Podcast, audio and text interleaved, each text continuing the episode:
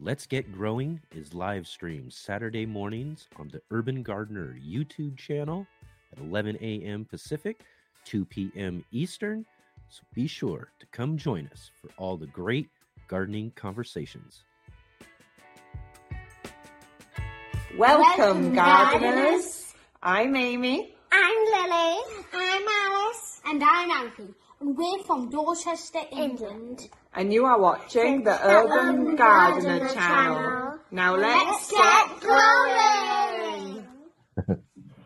All right, welcome, gardeners, to Let's Get Growing, your weekly gardening live cast right here on the Urban Gardener channel. I'm Enoch, and I'm going to be your host of today's show. We've got a really, really exciting show for you today. Today, all of our guests are joining us from across the world over in the United Kingdom. We've got three really, really great guests with you. Our featured guest today is Tony O'Neill of Simplify Gardening. And um, we've got uh, Jason from the Cloud Gardener UK going to be joining with us here. And we're also following Dr. Rachel Greenhill at Rachel's Allotment on Instagram. So be sure to stay tuned for all of these really great guests that we have coming up here on the show. Now, if you are joining with us live, be sure to give us a big thumbs up, hit that like button, and also be sure to hit the subscribe button, the bell notification to be notified of our upcoming uh, live streams and episodes on the Urban Gardener channel, as well as share with your friends, share with all your garden friends and your garden groups. Help us get the word out about our really great Let's Get Growing live show that we have here on the Urban Gardener channel. And be sure to join with us in the chat box if you're here with us live. Ask some questions, leave some comments, and we'll get to all of those here in just a little bit later on in the show, as well as um, uh, checking out our website at let's get growing live, And there you can uh, find a way to get involved if you want to share a garden story. You want to do an audience introduction, you can go to the Get Involved tab at the top of our page there, as well as going down to the bottom and signing up for our upcoming newsletter. So, really great to have all of you along with us here today. And um, again, like I mentioned, we got a really great show. Uh, all of our shows basically based out of England, and uh, going to be checking out some really great guests here coming up as well too. I did want to actually right at the top of the show go over our question of the week. Our question of the week um, is what do you like most about organic gardening? So if you're joining with us again, if you're joining with us live, get over in the chat box. Let us know what you enjoy most about organic gardening and we'll talk about that a little bit later on in the show as well too. And also again too, a shout out to all of the replay uh, watchers to get down in the comments below and leave us some comments and let us know what you think of our show. As today is our 10th show, we've already hit double digits. Yes, yes. We've had some really great guests along with us so far on our new show. Uh, like uh, we started with our good friend Wendy Fan for our first show. It was really great conversation. We've had with us Gardener Scott, Greg Peterson, Bevan Cohen, Scott Head. Um, even had uh, Jared Gettle, the founder of the Baker Creek Heirloom Seed Company, and a couple of authors with us, LaManda Joy and Karen Hugh. And also last week, we kind of had with us Nick Fedorov. If you didn't get a chance to check out that show, that was pretty fun. It was bound to happen when you're doing a live show, anyways, is that, you know, something's about to go, you know, kind of go off the racks or the, the rails just a little bit, you know. So we kind of were wondering whether or not that would happen. And last week it did happen.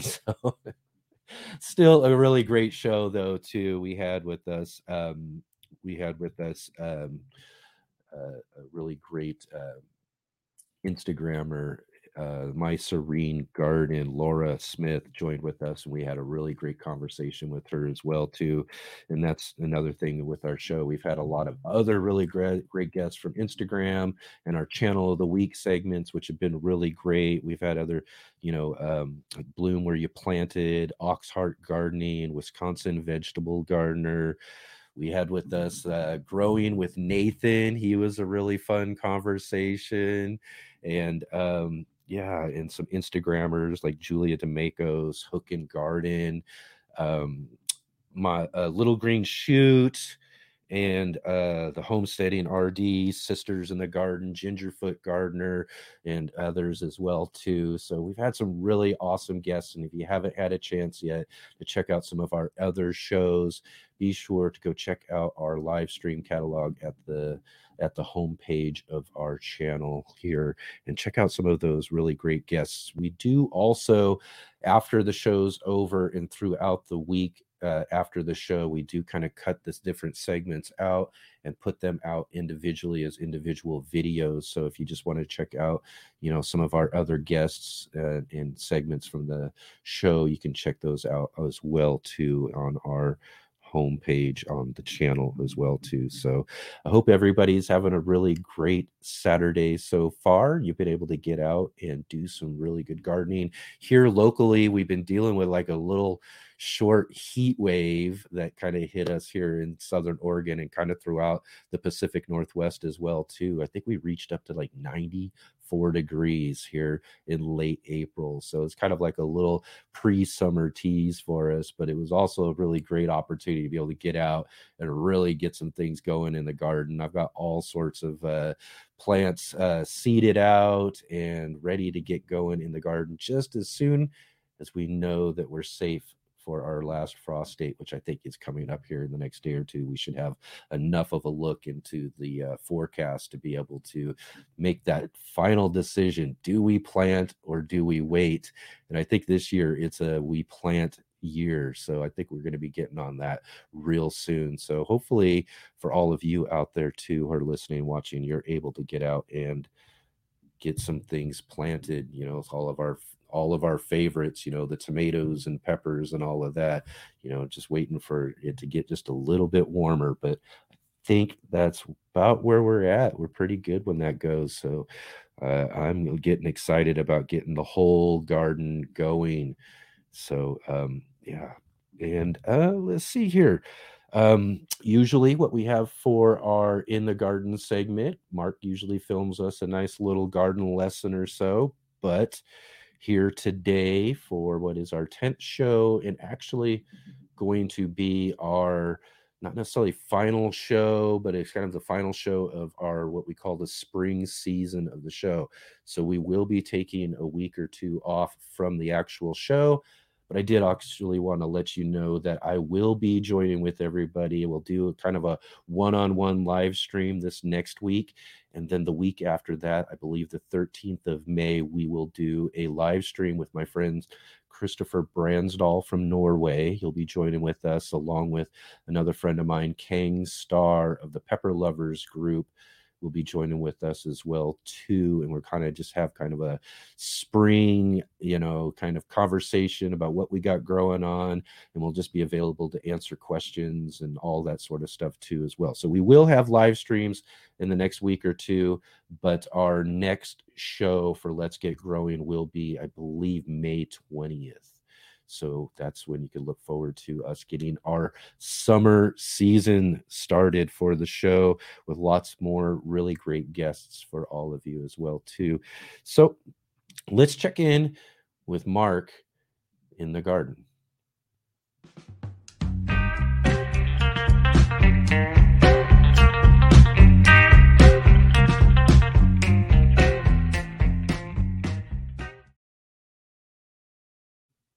All right, all right. Joining with us live hey, today, we have Mark joining.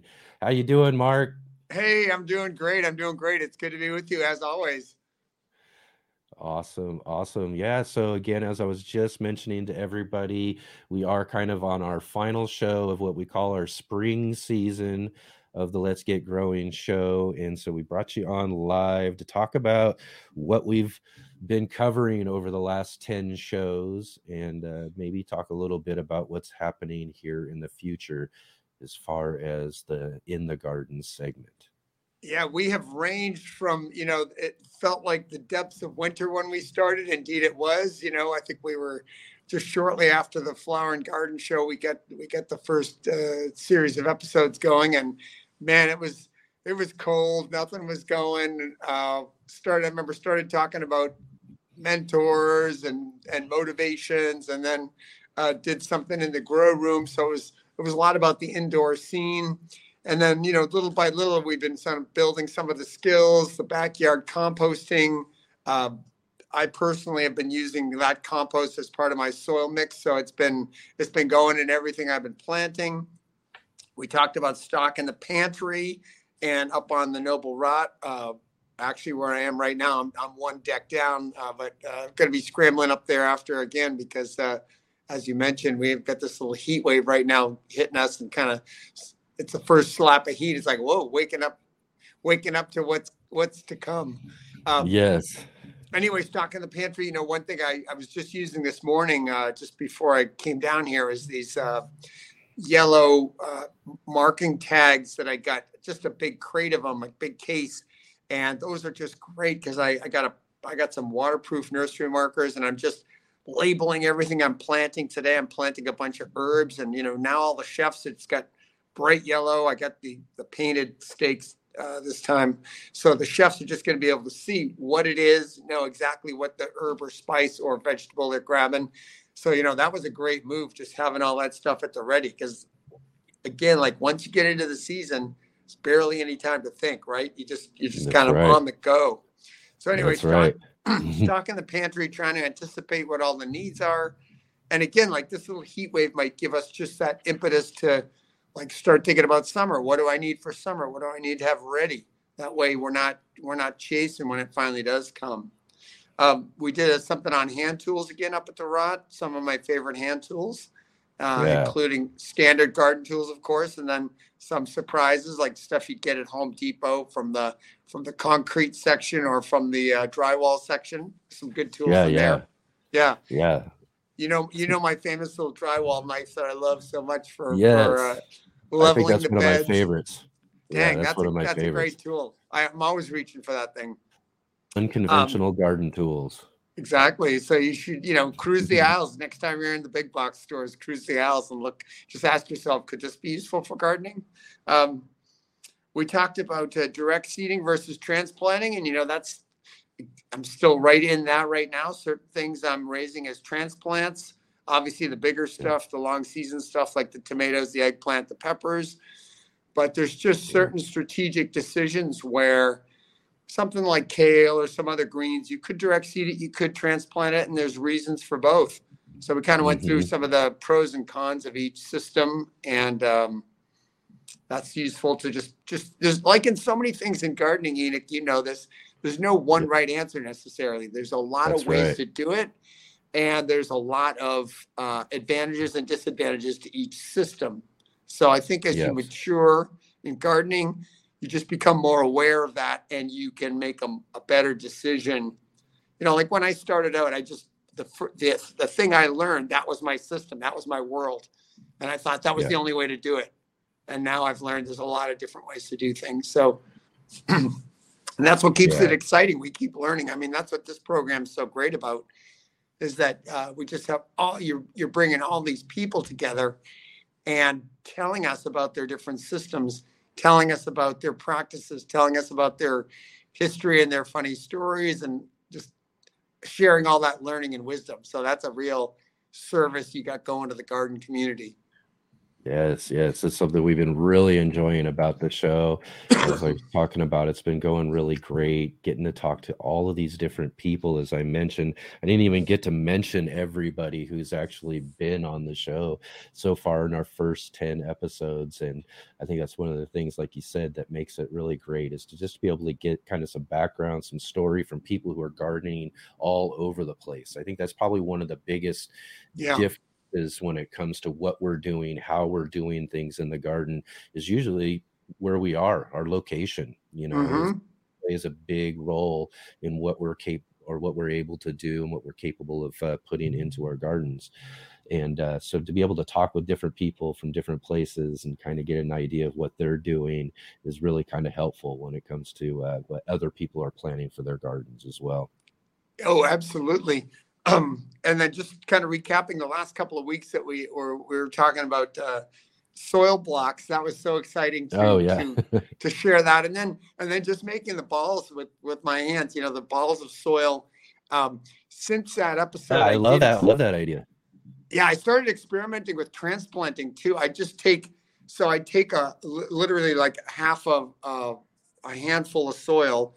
I'd lay, I grow all my peppers and tomatoes. Just I throw a bunch of seeds in a pot, so I'll get like twenty or thirty sprout up.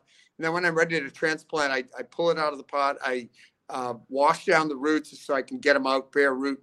And then I literally lay one of those directly on the soil that I have cupped in one hand and I take another half ball in my other hand, cup them together, make that same snowball that I made at the end of the video.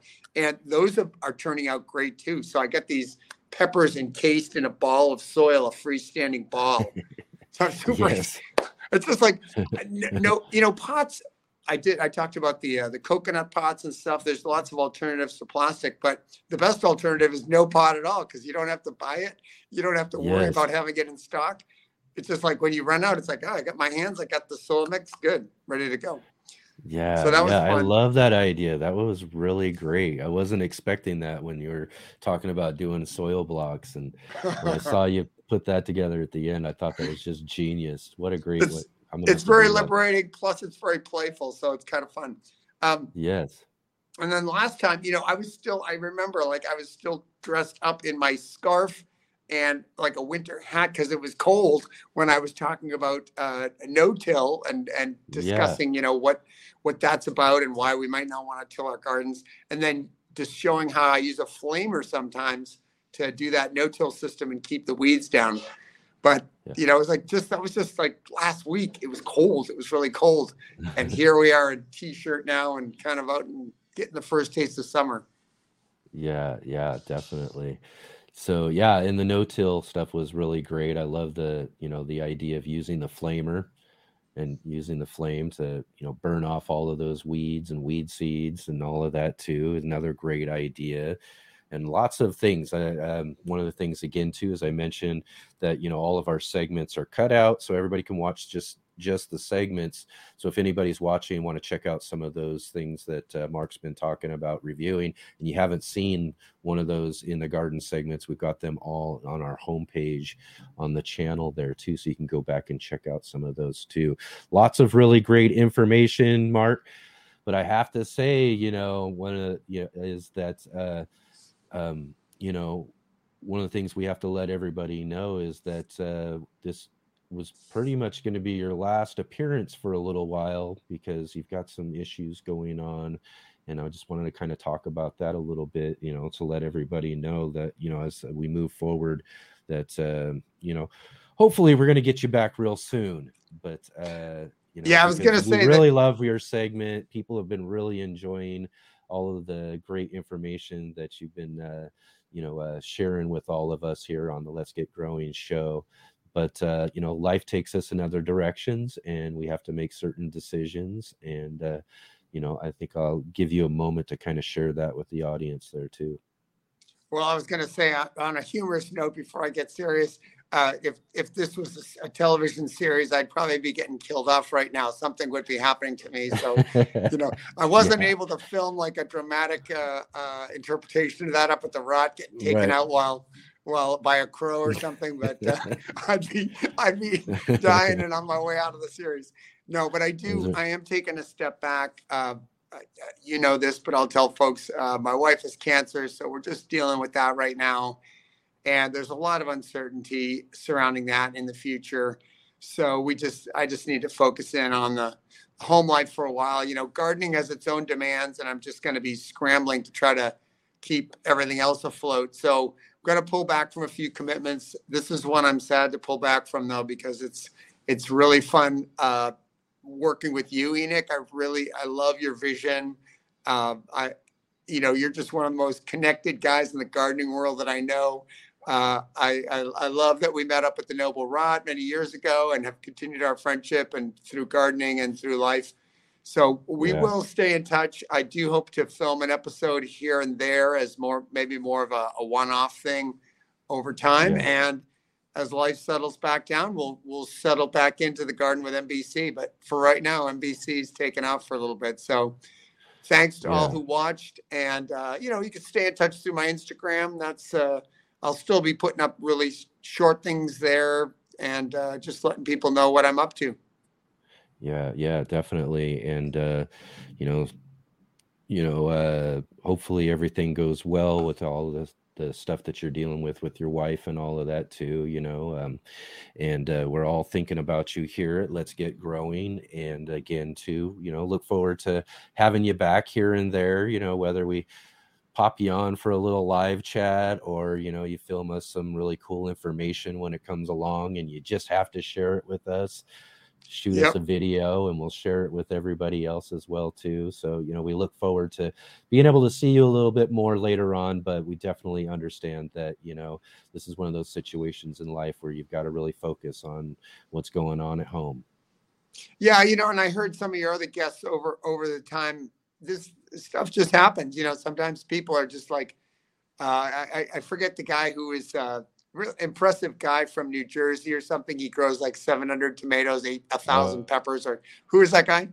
oh yes uh, joseph uh, garden state gardener i think he might Yeah, be in yeah. the chat room with us right now too yeah No, and I was I was impressed with him, and and and yet I also heard like in his story, like you know I was getting ready for the season, and then I had some medical, some my daughter or something had some medical His problems, son, and I had to scrap it. So it's just like these are the cha- you know we, we're especially with gardening, it's such a it's such an all-consuming passion. It's something we're so excited about, and yet there's just times in our lives as it- health is one of them when when when these things strike and you just kind of have to get through the season and realize hey there, i'm gonna have another round i'm gonna have another turn at this. It, it's not not all is lost. So that's the kind of the attitude i'm trying to take. It's like right now my focus needs to be at home and Mhm. uh we'll i'll do i'll do some of this other extra stuff later we'll we'll be back Yep, yep. Again, too, is a uh, similar. I always uh, analogize uh, gardening with baseball. You know, is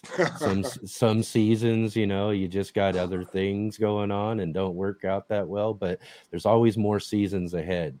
You know, It- so hopefully everything's going to go really great as far as everything with your wife, and you know, she comes out with this, uh, comes out of this uh, really good, and we can get you back on the show and and continue forward with what our original vision was. yeah we're keeping a positive mindset and thank you Yeah, And I just want to finish up by saying it's, you know, these these 10 weeks, just being able to start the show with you and uh, you know, having you ask me to do the segment's been a super big honor. And uh, really, really glad to have given this show a boost because I really believe in it. And uh, I'll keep following and keep benefiting from all the all the incredible information you're putting out there, Enoch. So thank you, and thanks to Aisha and Michelle too, who have been playing those crucial, crucial roles Yes. backstage. yeah, that's right. That's right. Right back there for sure. Yeah. the team, You know- the team. You know what it's like without them because Aisha was sick one uh one, one time. Oh, right? yeah. Aisha, Aisha. Yeah. yeah, yeah, yeah. Trying to trying to have me control the. I could, yeah. Yeah, you had that panicked look on your face that whole episode. I was like, "Ah, where's my support? Yeah, yeah. I Uh. definitely told her. I says, I don't know how I could do this without you. exactly. Yeah. Well, I'm gonna let you get on to your to your guests across the pond here. The nighttime the nighttime gardeners. While we're in the day, they're they're getting ready for bed, but I'm sure it's yeah, gonna I know be they're all they're all in their evening right now as we're getting our day started here on the west coast of the U.S. They're yeah. all heading towards darkness in the UK. So Hopefully there won't be too many yawns right from them. I mean, not from your listeners, but right yeah exactly all right mark awesome really thank you so much pleasure, for everything you've done with this and we really look forward to being able to see you here coming up real soon All right. Thanks a lot, Enoch. We'll, we'll, we'll stay in touch. Thank you. And thanks to all of the viewers. Appreciate it. all right mark awesome all All right. Yes. Yes. So, all of our thoughts and prayers here from Let's Get Growing and all of our viewers out there to Mark and his family. We hope everything uh, works out well and that, uh, you know, she'll be back on her feet and Mark will be back in the garden and uh, doing all of the great things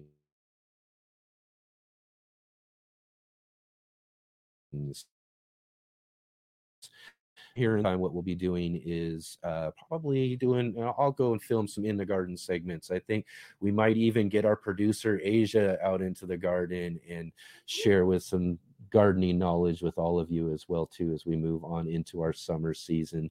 So look forward to all of that. You know we'll keep on uh, uh, moving forward with that segment and kind of keep it uh, I guess what you say, keep the seat warm for Mark for later on, so he can come back and uh, help uh, fill us with all of his great garden knowledge. He's got so much uh so he's really knowledgeable i think he should write a book about all the things that he does. I've talk, tried to talk him into doing that many times but uh it's great to have had him for our last 10 episodes. So with that i think we'll move on now to our instagram segment.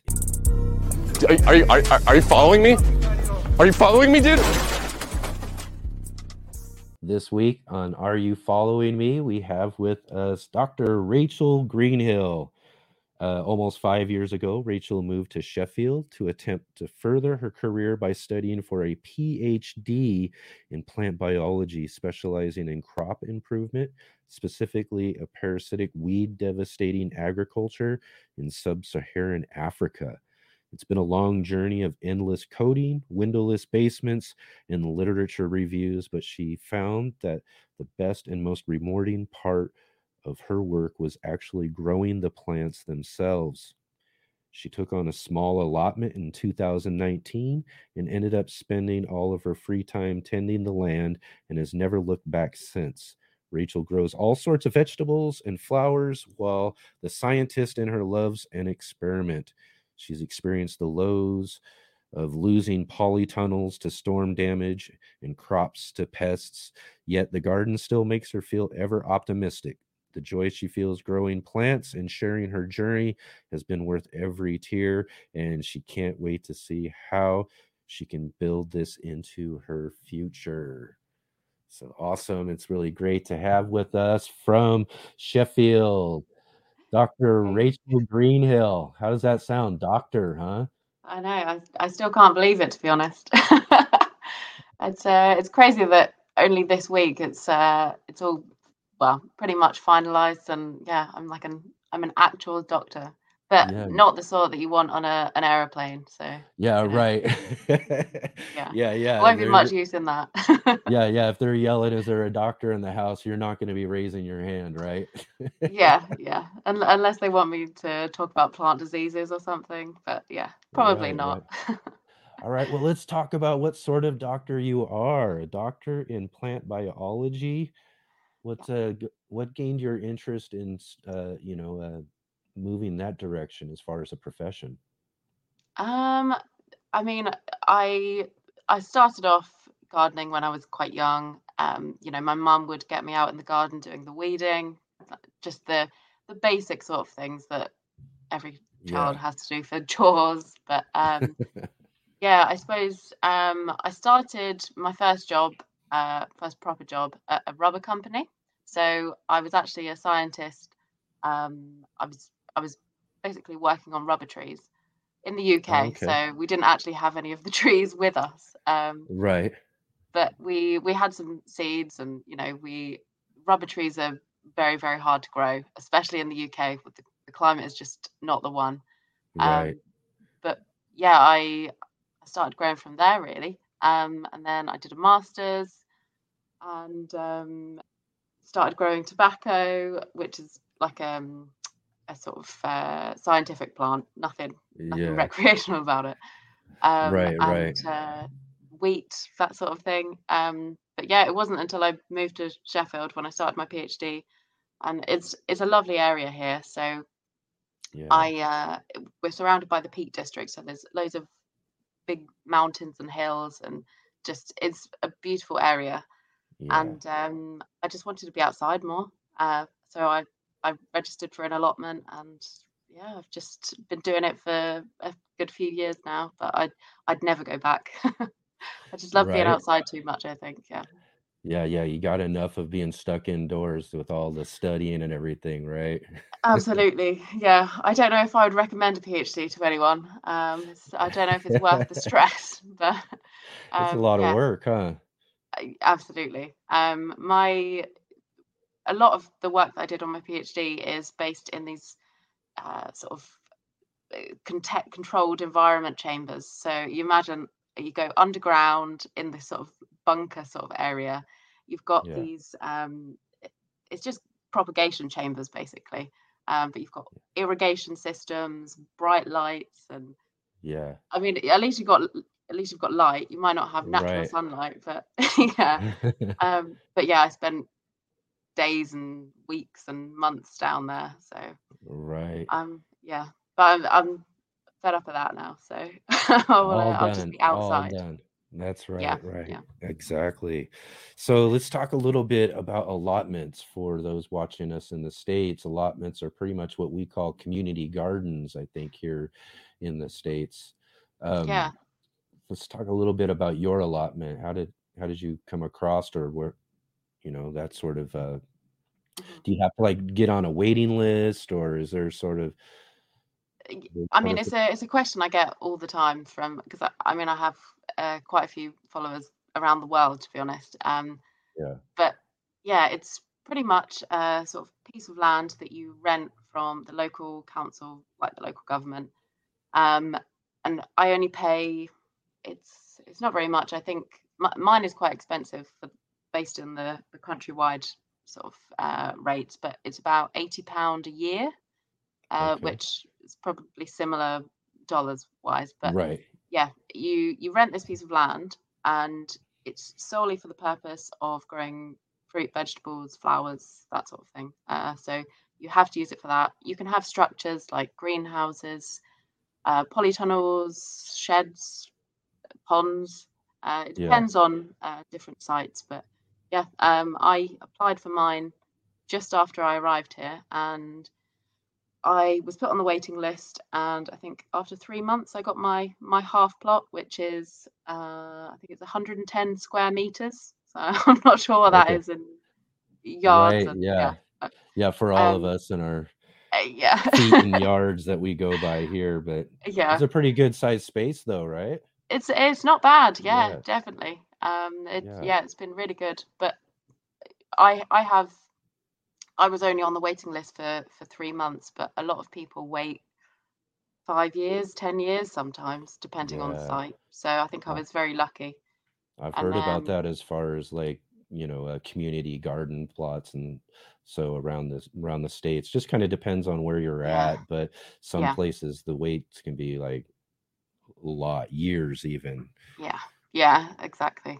Well, I good thing think you only had to wait three months. Didn't I know. I think because I applied pre-pandemic as well, so I think that helped because with you know the COVID situation, everyone wanted to get outside as much as possible, and right, uh, in the UK we had these sort of little bubbles, so um, right. you know we could go to our allotments or you know spend loads of time in the garden.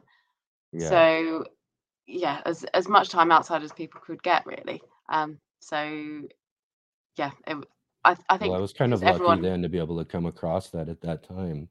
yeah, able to yeah, have that available for you know that time when uh, you know when everybody's you know limited on what they're capable of doing you're actually able yeah, now to get out and and do something that's you know just really great you know gardening really helped me out a lot during that period of time as well too you know i did a lot of it yeah. I bet your yeah garden never looked better than in V- 2020. exactly Yeah, exactly it got more yeah, attention from me than it usually does yeah, so what are all the sort of things that you grow there in your allotment what, what are some of the God, Bet you ga I bet you um, can grow a lot of different stuff, huh?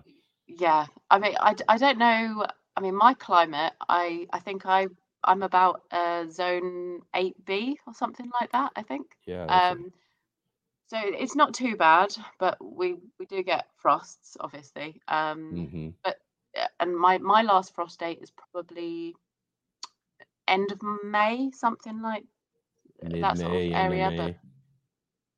Yeah, I yeah, think I um, think I'm a 8B here as well too in Southern oh, okay, yeah. Yeah, Well, uh, it, I can grow anything really. Um, I'll yeah, the the things that I've struggled with most are probably melons because heat right.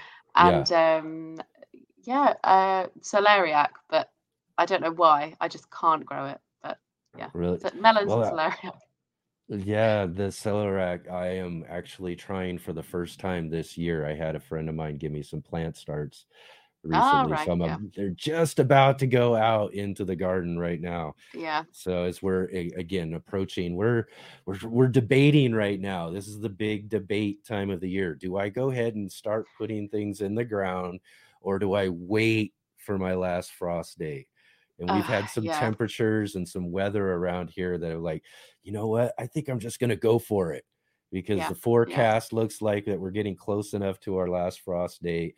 You know, with some really good overnight temperatures in the 40s. So I think yeah I think it might be go time for us this year. But again, yeah it's a big debate every year. Do I oh I do I know do it or do I not? yeah I, I, you'll see me probably at like 11 p.m. at night running with a big cloth or like a just um fleece over to my plants just cover them as quickly as possible yeah the just to the make sure.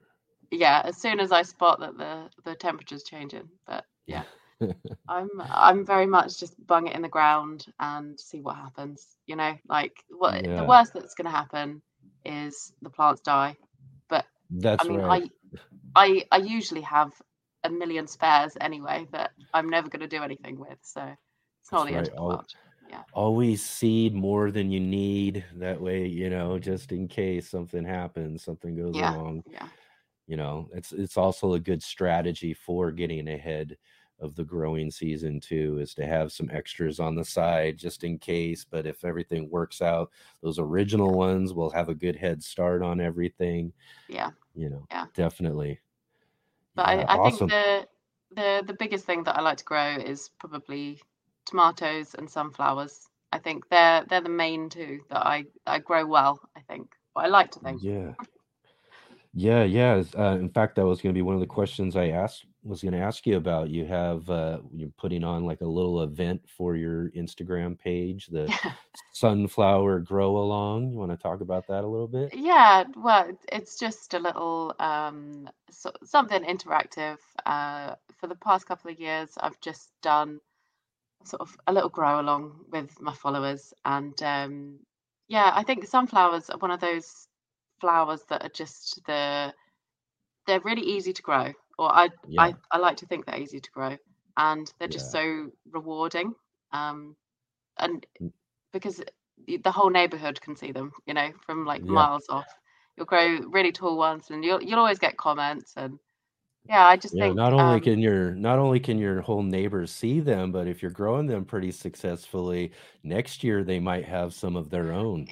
yeah, exactly, yeah, the the birds find a way to spread those seeds all over the place you know so absolutely, every every year now i get volunteers of sunflowers yeah, popping up all over the place i try to yeah, keep them in one space because i think it looks great you know with them yeah, growing in this one area and all of that but i'll find them all the way out in the front you know which is you know way away from where they should where you think that the seeds would end up and then yeah, therefore you know that your neighbors have got them too so yeah, yeah.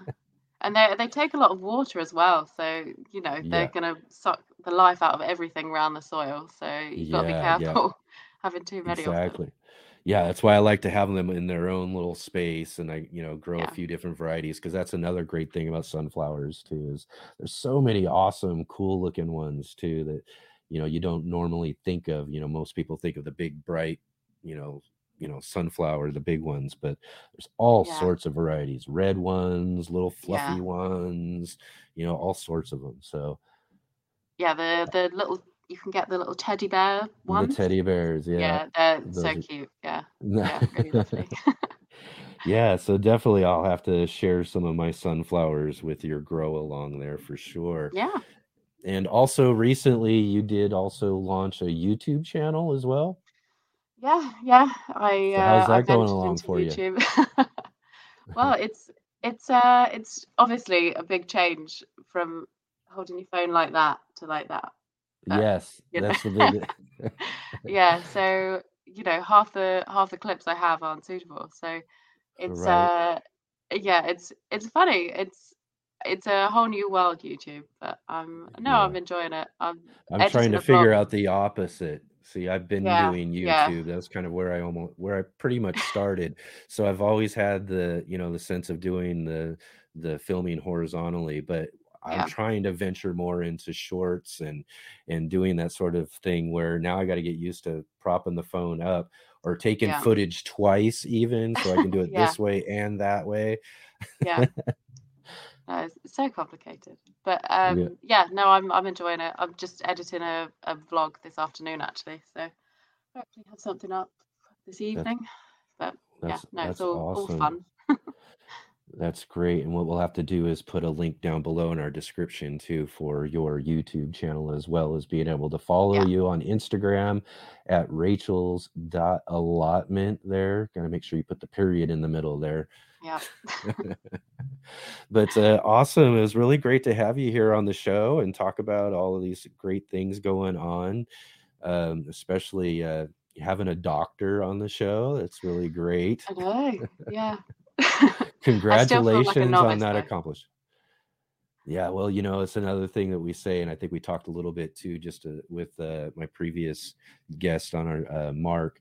You know, is that gardening is uh, always learning. You're always learning, and that's that's a great thing about it. You know, is is that uh, even you know many many years into gardening that I've done, there's just so many things I'm still learning, and I feel like I'm a novice at too when it comes down to it. But yeah. that's the great thing about it. There's so many things to learn, so many things to try. Uh, You know, gardening is just so rewarding when it comes to that. Yeah, absolutely. All right, awesome. Well, thanks again for joining with us here Yeah. today. Thanks for Thank you taking for the having me time. on.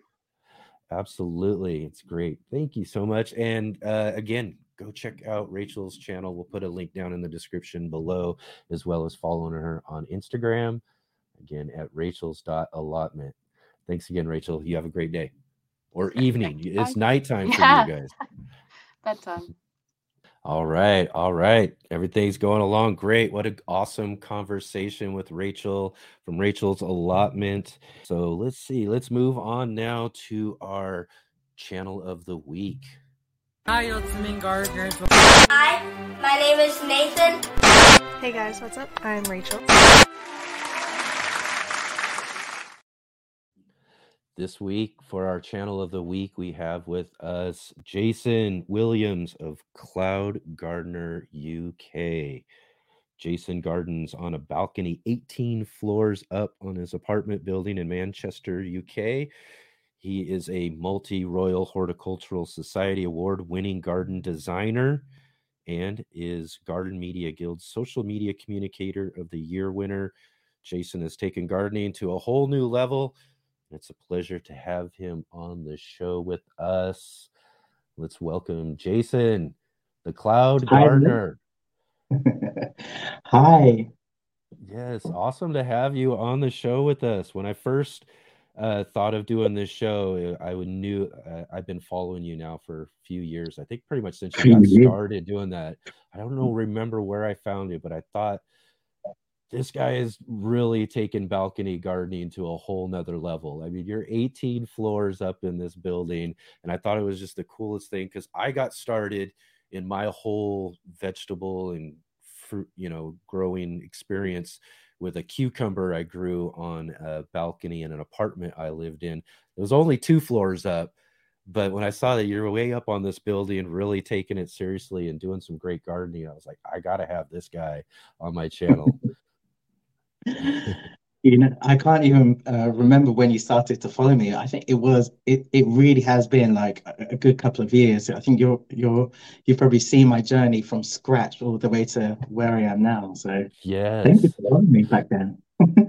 Yeah, absolutely. And you have you've been doing some really cool stuff. I think that's one of the great things about following you is seeing all these great things that you've been up to, you know, since, you know, just starting your journey on your balcony. You're doing all sorts of stuff, garden designing, you're doing all these different shows, and as I mentioned, you're Royal Horticultural Society award-winning garden designer. How I about still that? don't I believe mean, it. I know. How about that? Going from just growing some things on your balcony to, you know, having it really kind of just change your life and take you in this whole other direction, right? One hundred percent. And I think, um, you know, I, I've only been gardening for two years, so um, to have achieved so much in in the space of two years or so, it, it's been incredible.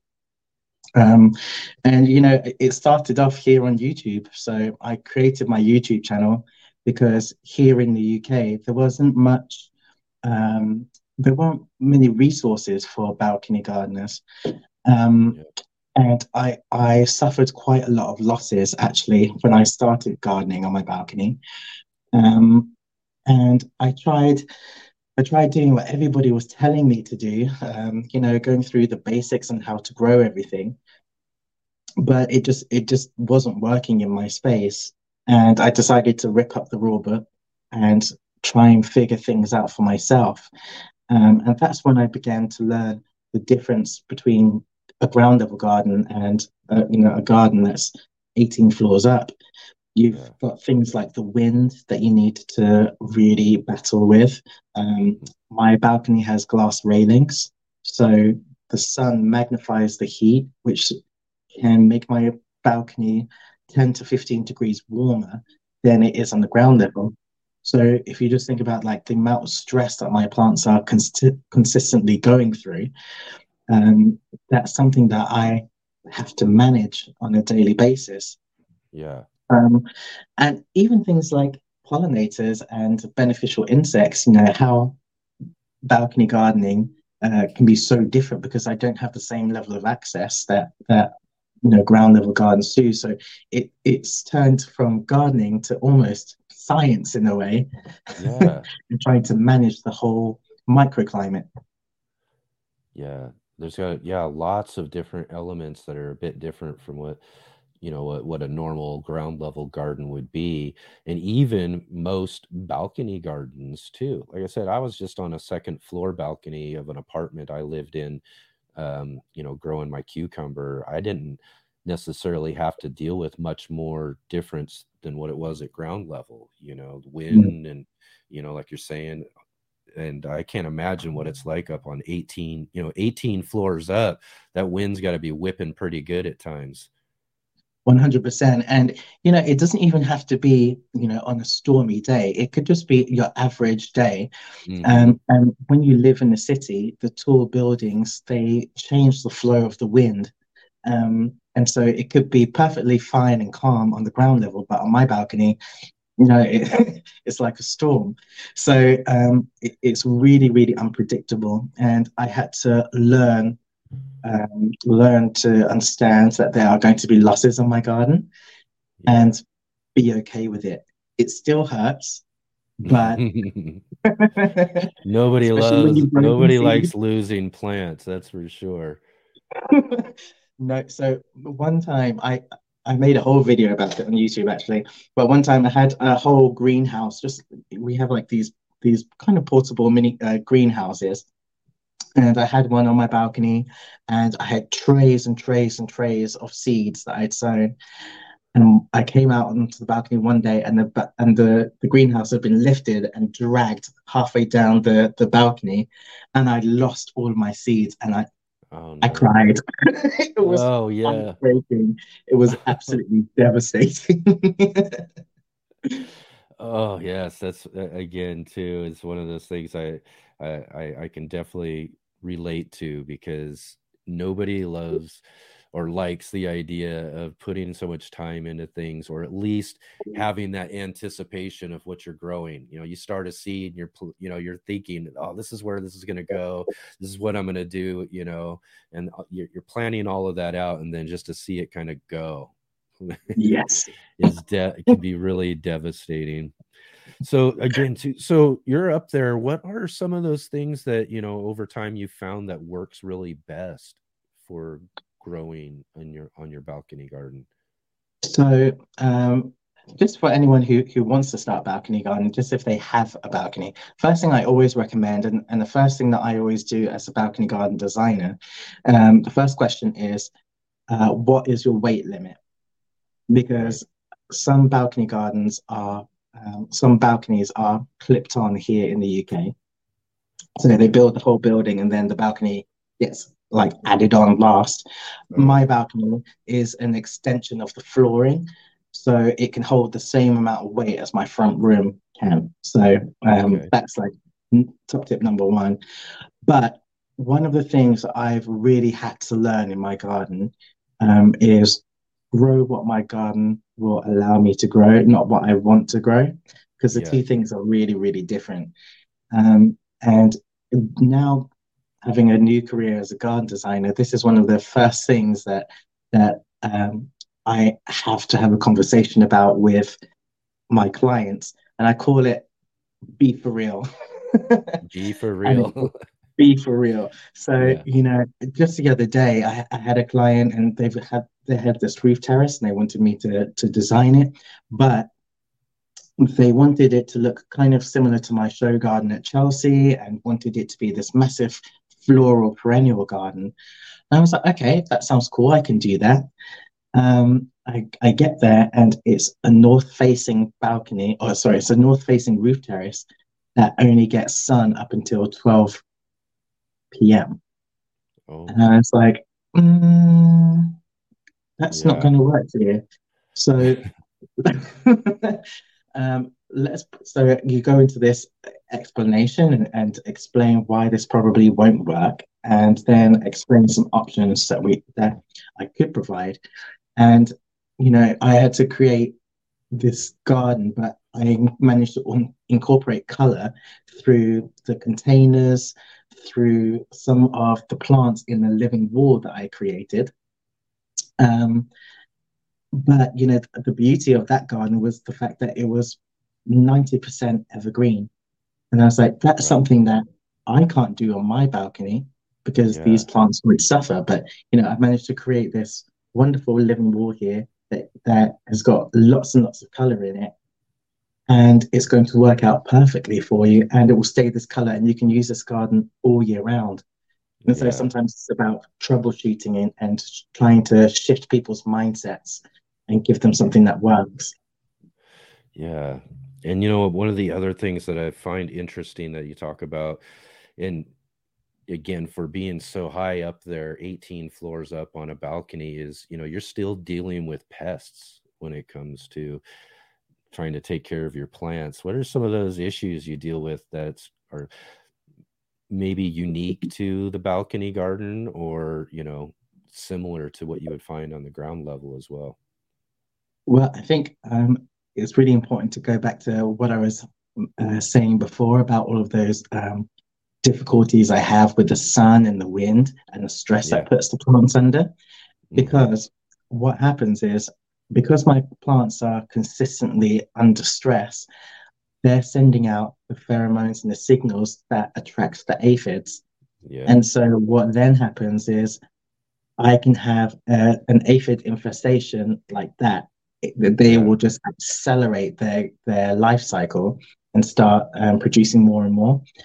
Um, and so the trouble is, is that I don't have as many beneficial insects uh, or animals that will come and take care of those aphids for me. Right. And I don't necessarily like spraying my garden with anything. Mm-hmm. Um, and so, you know, I've I've had to find new ways of dealing with it. And so sometimes it could be the case that I will introduce ladybirds and ladybird larvae into yeah. the garden to help take yeah. care of it. But I also had to learn to create. And um, so I had to learn to create an area that would attract hoverflies.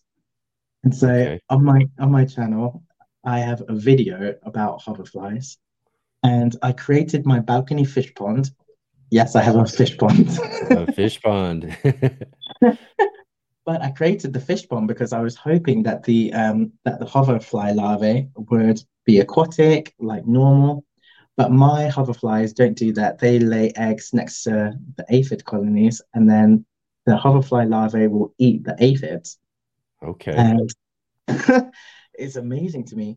And so Yeah. that got me thinking more about my space. So I then tend to plant flowers that I know are going to attract ho- hoverflies so that I have a constant supply of natural predators in my garden, but that has to be incorporated into the planting scheme. So yeah, it, it's uh, it's it's very unique. Yeah.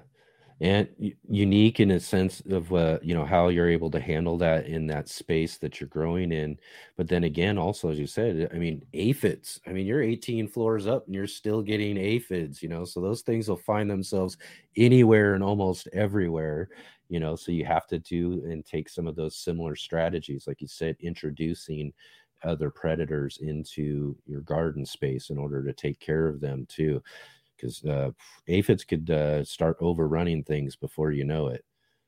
Yeah, and and you know, so my last video, uh, uh, one of my last videos, I really had to make a tough decision, and um, I have to hold my hands up, and I did have to do a, a little bit of a spray on the garden, and it's not something that I advocate, but I know that garden so well now that if I had allowed that to happen before my seedlings, before anything had come up, I wouldn't have a garden.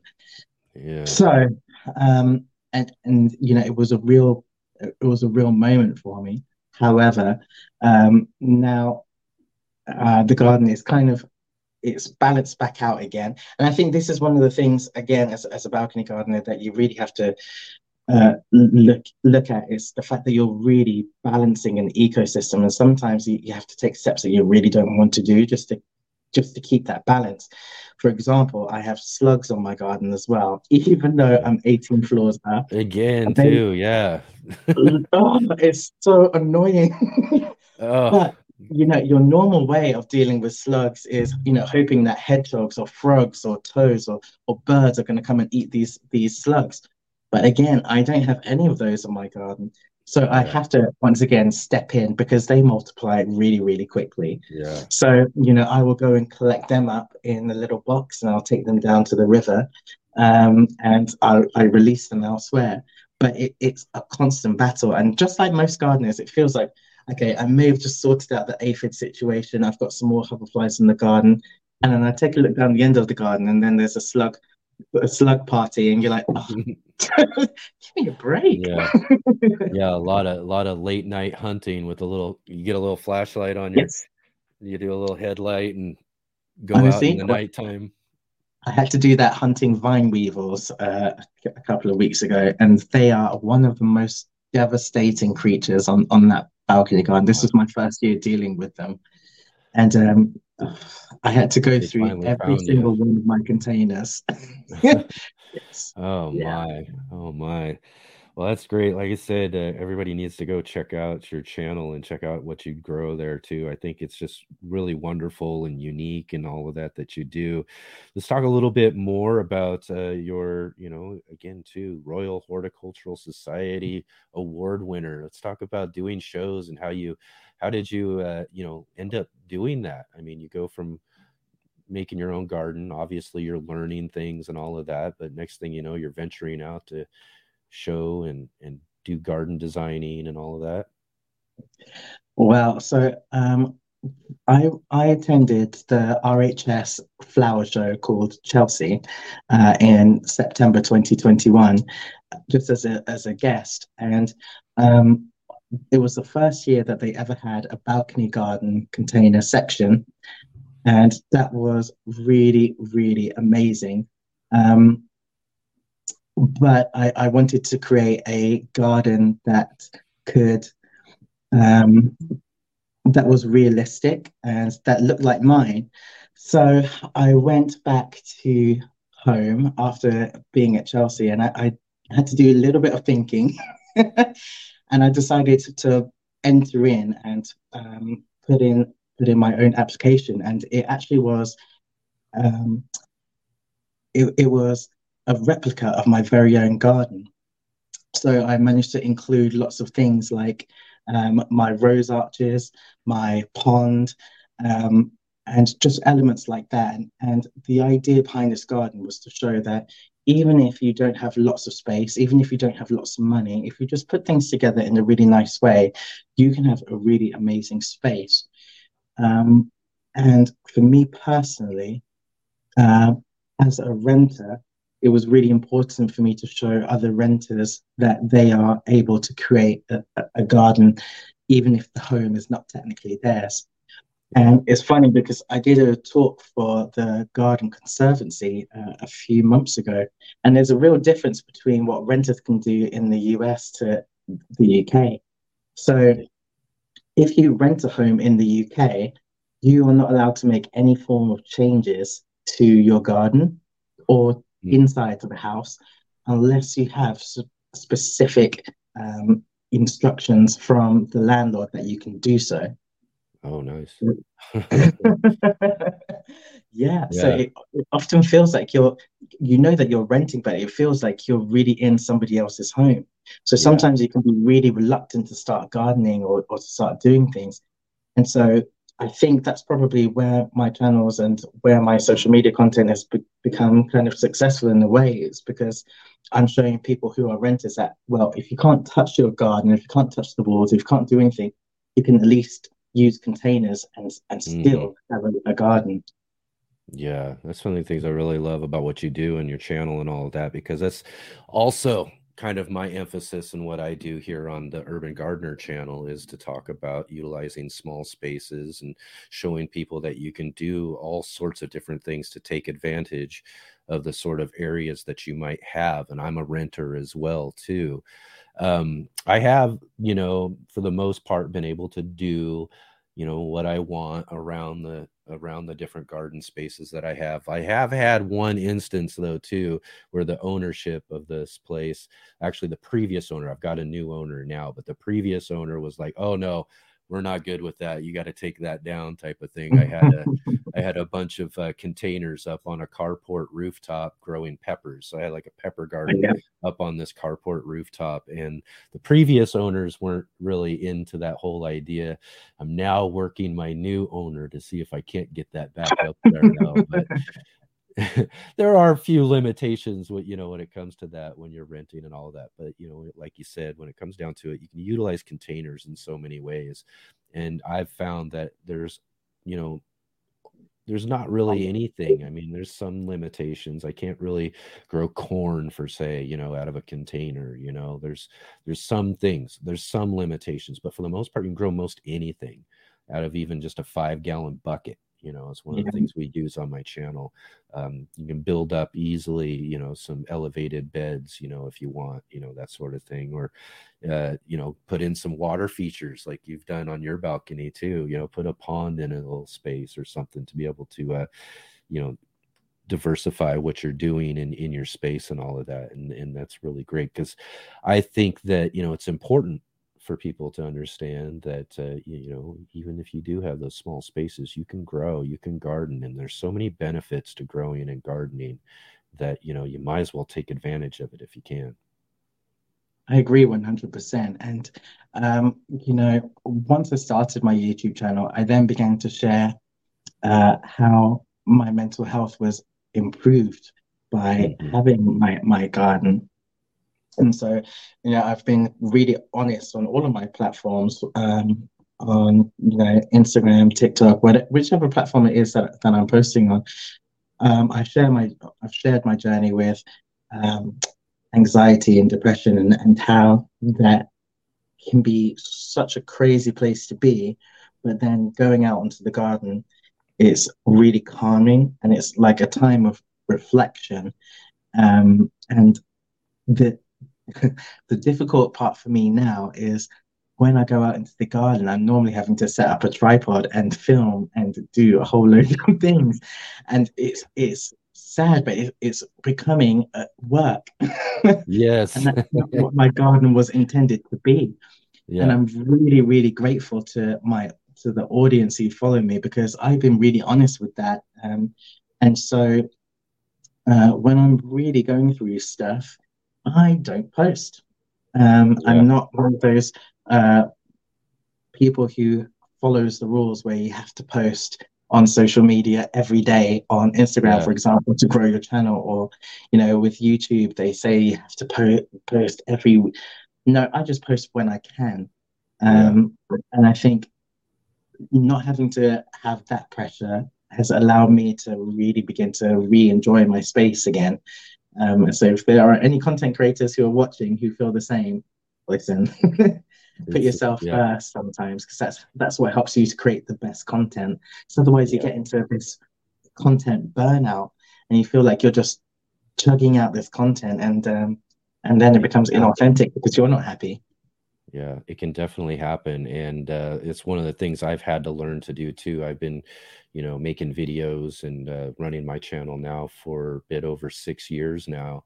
And early on, I was just trying to chase every bit of footage, every bit of things I could film and share and all of that. But what I learned was that, you know, I'd have to take days, even though I would like to film some things, I just have to take those days and leave the camera indoors and spend those Yeah. days out in the garden myself. Exactly. Because, Yeah. like you said, one of the big things is very similar. You know, we have a similar story when it comes to that sort of stuff. You know, I found that uh, gardening through, you know, stresses and, you know, again, anxiety, depression, all those sort of things, I think a lot of us deal with. And uh, I found, you know, when I was gardening, that I found so much relief in that. And Yeah. um, and I think it's really important, like you said, just to be able to take some me time, you know, you time in the garden. And if you're, you know, a creator to do that as well, it's even more important because it is, it can be work when you're trying to plan out film and do all that sort of stuff. But again, it's really rewarding too. I mean, I love, I, I love being able to share what I do with other people and all of that as well too you know and, and think it's really great uh, to be able to have the channel i have have the audience i have watching what i'm doing you know so it's important to me to be able to get out and share that as well too but yeah you got to take some time for yourself 100% and and you know I- feel like if I if I wasn't doing that then I would be doing the people who watch my content a, a disservice because um it's like I'm not practicing what I'm preaching. So you know I hope sometimes by showing people that hold on I'm taking a step back. Like for instance I, I posted something recently because I have a balcony pond that that is now live on my website that people can can order. But other than that, I don't think I've posted anything in, in a week or two. And yeah I just needed a break. And I think, you know, I'll, I'll be coming back to, to content creating next week. Now I'm feeling a little bit more refreshed. But I, I have to keep in mind that I'm working so that I can encourage other people to create these spaces because it's my intent that hopefully there could be somebody else in a different city who had no idea that they could garden on a balcony. They give it a Yeah. go, and all of a sudden, they then realize the therapeutic um, Yeah. benefit. So I feel like I have to be at the top of my game. So- so- and in order to do that, sometimes I do need to take a step back.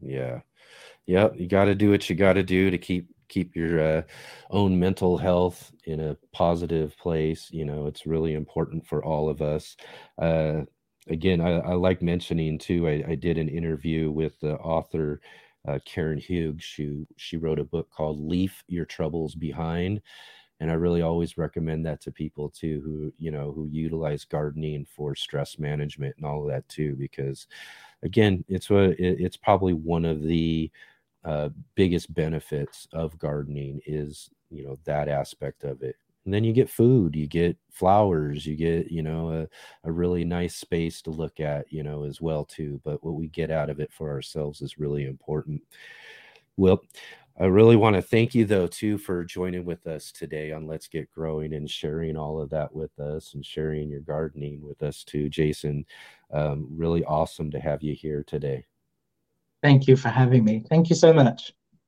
Uh, yes, and uh, again, go and check out Jason's YouTube channel.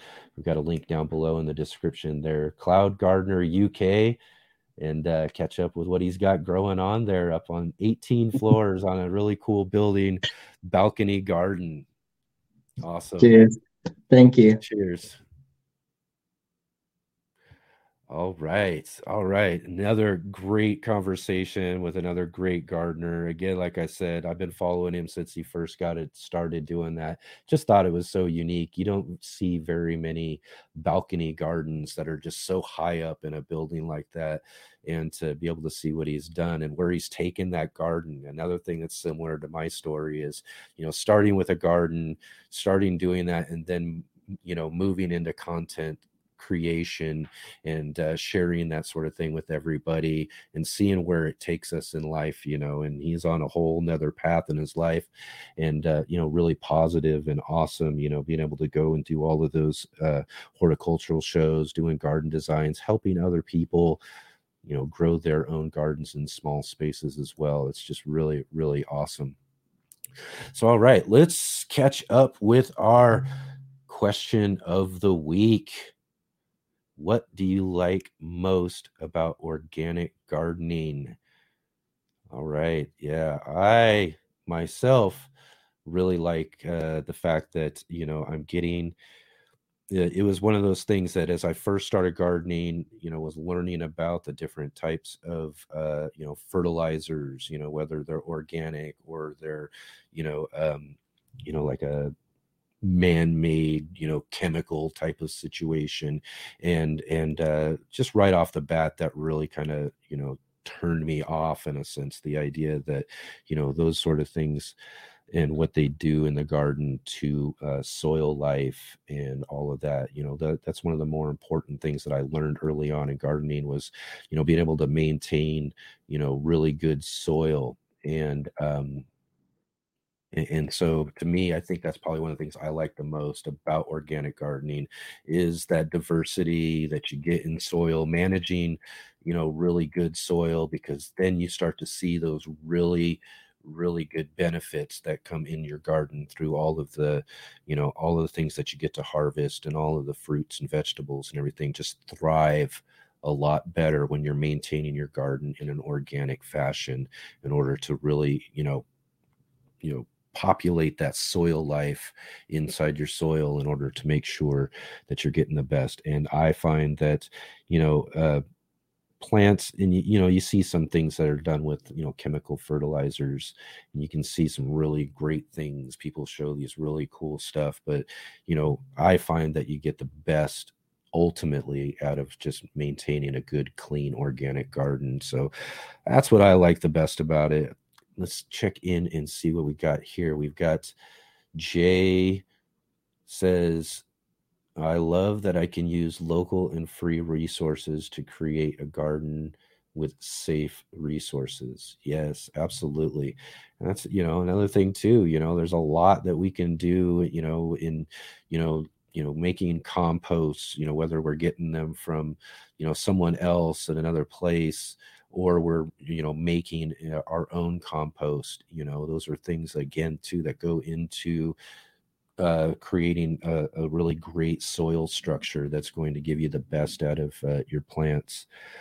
Let's see here we had some that uh, we got here from laura. Laura was our guest last week. Laura uh, was uh, my serene garden on uh, instagram. She says knowing that my food is free from pesticides and gmos that are deemed safe for our consumption.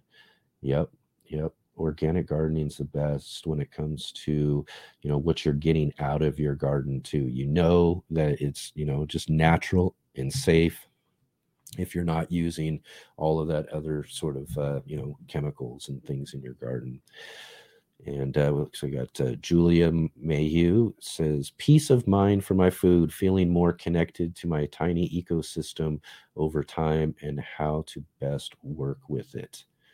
Yes. And then we've got our friend and viewer Nancy Hood says, I love the pure taste of the food. Store bought often has hints of pesticides, no matter how well you wash them. Yeah, yeah. See, another great benefit of growing your own food out of your own garden is you can avoid all of that stuff in the uh, food, the produce section of your grocery stores, and ultimately you're getting better tasting food when it comes down to it.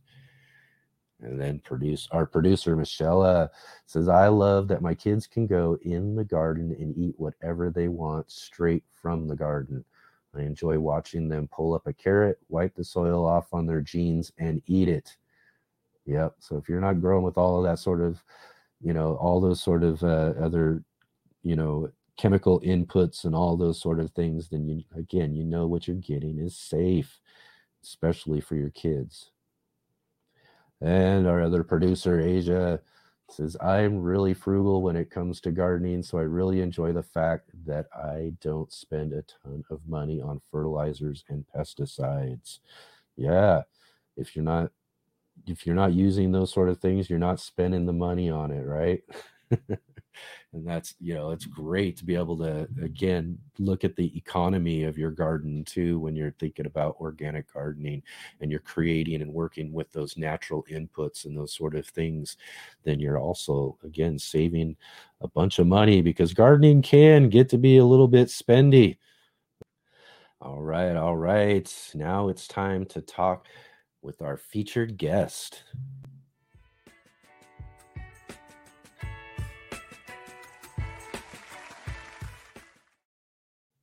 This week's featured guest is Tony O'Neill of Simplify Gardening.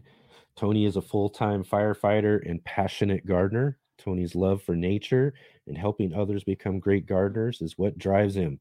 Growing up, his grandfather instilled in him a love for gardening, and much of what he knows today was learned from him.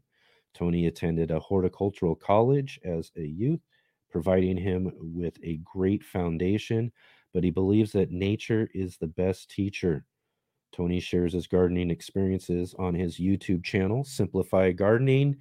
He is also the author of the books Your First Vegetable Garden and Composting Masterclass. Let's welcome Tony to the show. Hey guys, awesome, awesome. There we go. Tony O'Neill, how you doing? Thanks for joining us on Let's Get Growing. I'm good, Enoch. How are you doing, mate? Doing really well, really well. Excellent. Having a great show, having some great conversations with yeah, all of you watching. really with all you really awesome gardeners over in the UK. Yes, it's uh, it's it's a lot of good gardeners everywhere. To be honest with you, the gardening community is probably one of the best communities online. You know, people are more than willing to help each other and uh, you know, and pass on the knowledge to, so that new people can benefit from that and take that forward themselves, you know. Yes, absolutely. And that's again too one of the things that uh, I find really awesome about gardening in the gardening community as a whole. It's worldwide. There's people everywhere enjoying the same sort of, you know, benefits and and uh, of gardening that we all get to experience. You know, sort of like what we were talking with Jason with just a bit ago. You know, uh, you know, gardening. Amazing. Can bring you such a great peace of mind and all of that sort of stuff too. And and I, you know, you know, I talk about microclimates all the time, but 18 floors just didn't even come into my head. You know what I mean? it's just like, God. And then you, you, you know, the fact that aphids get up there and stuff, you think, wow, you know. Isn't that uh, something? Uh, crazy.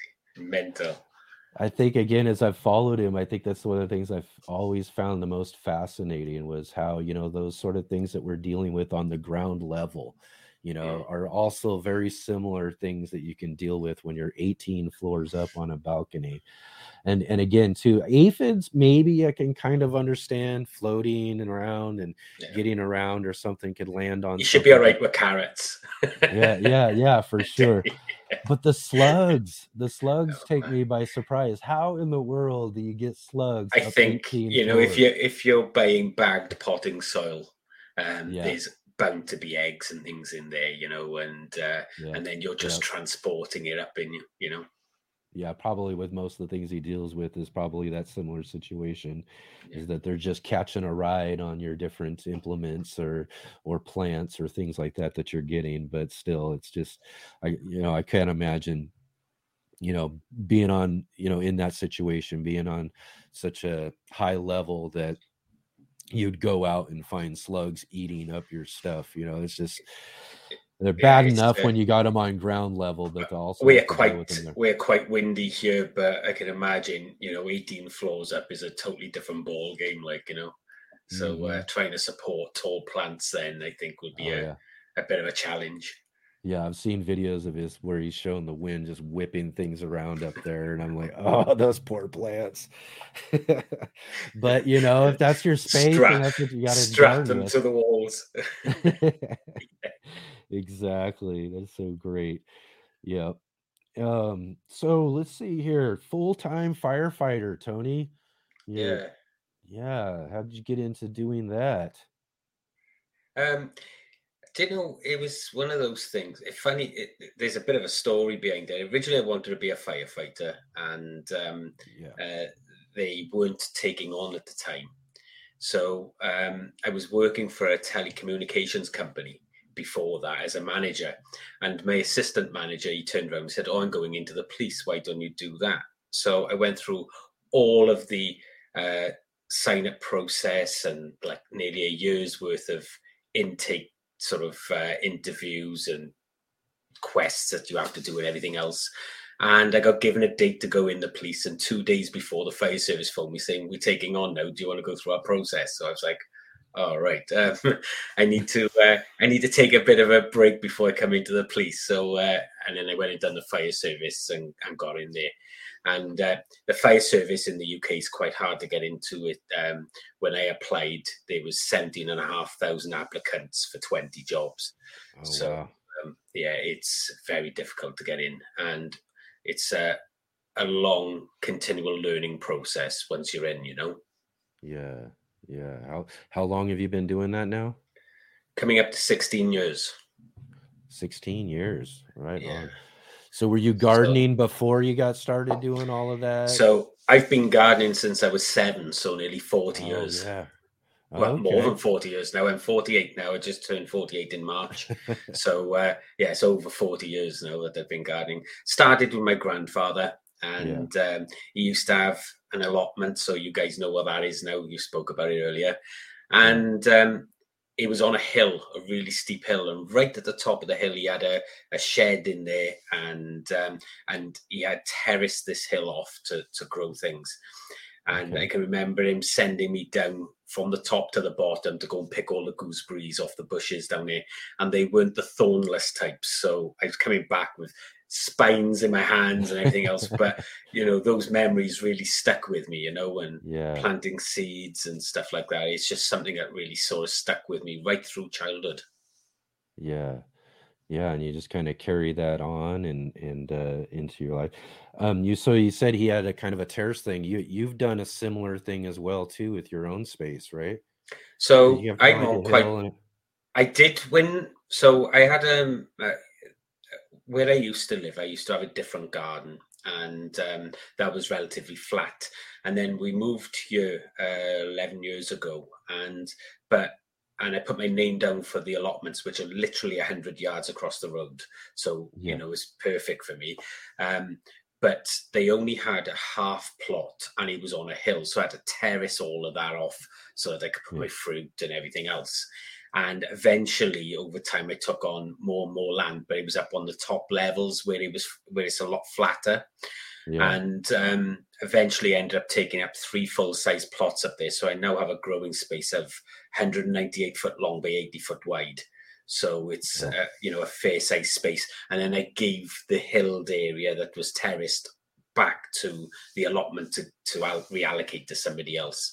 So um, all of my plots now, so I got three full size plots of 198 feet by 27 feet, and Wow. they are all next to each other. So it's Right one big area. Yeah, all of us here in the US are uh, thankful you're using feet. That's awesome. I, I'm quite old school. I'm 48, so I, I'm. I, do you know why it's funny? I get friends who will say to me, "Oh, you know, we'll talk about millimeters and meters and this, that, and the other." And Mhm. I'm like, I'm not going to convert that now into feet and inches because I'm. I, it's just something I've always been like. And uh, funny enough, in my first book, I had a few people from the UK pulling me because I was talking stuff in feet, and there was a conversion table in the back. Um, right. That's what, and that's why there's two versions of the new book because um, I just couldn't be dealing with all of that. You know? exactly right. Yeah, that's awesome. So, so now you so do you just garden on an allotment, or do you have your own spaces around your home? So this room is my studio. It's built uh, in a double garage. So I've taken over half the garage as a studio, and um, I, excuse the messenger, but um, as you can see there, I have plants. Oh, there you go. everywhere, uh, all up here. So I've got a lot of um, where am I? A lot of um, indoor plants that that are down here with me. Uh, got some in the house, but it's mainly down here because uh, my brown thumbed wife would uh, quickly put them to death with too much watering or something. So, uh, but so so down here I've got quite a lot of tropical plants and stuff like that, and I heat just the area down here. Then you know. Awesome. That's great too. I love I love the indoor gardening as well too as you can see. House Yeah, plants so- are kind of my first first kind of growing obsession from when I was a kid. It wasn't Yeah. until later when I was an adult, you know, you know, just 12, 13 years ago that I started actually growing, you know, fruits and vegetables and things. I've always always grown how indoor house plants though. And for me, it, it was sort of vice versa. You know, it was I started in the allotment with my grandfather, um, but then of course the house plants and things um, sort of snuck in the back door. You know, and um, whereas like the YouTube channel is all about vegetable gardening and stuff at the moment. Uh, eventually, I will create it to be about these sort of things as well. But the website is about all forms of gardening and I Yeah. want the YouTube channel to be more like that. So eventually, I will break out of just the vegetable stuff. But you know what it's like when you've built yourself a niche for like 12 years. I've been on mm-hmm. YouTube since 2007. So you know when you when you've built a specific niche, it's very hard to sort of break into another one unless you start another channel. And I haven't got time for that. Do you know what I mean? yeah, it's kind of like what uh, Jason and I were talking about a little bit too. Is that you know you get into you know doing channels, creating content. You know, no matter what genre of content you're creating, it's it's work when it comes down yeah, to it. huge You know, amounts.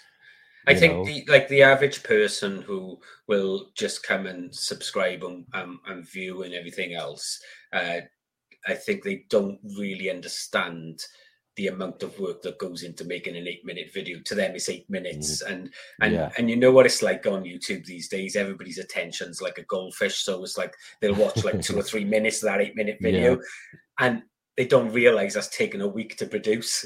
You know? Yeah. So so it's a huge amount. Just again, we're live. You know, there's so much that goes on just just to arrange it, just to be able to press play.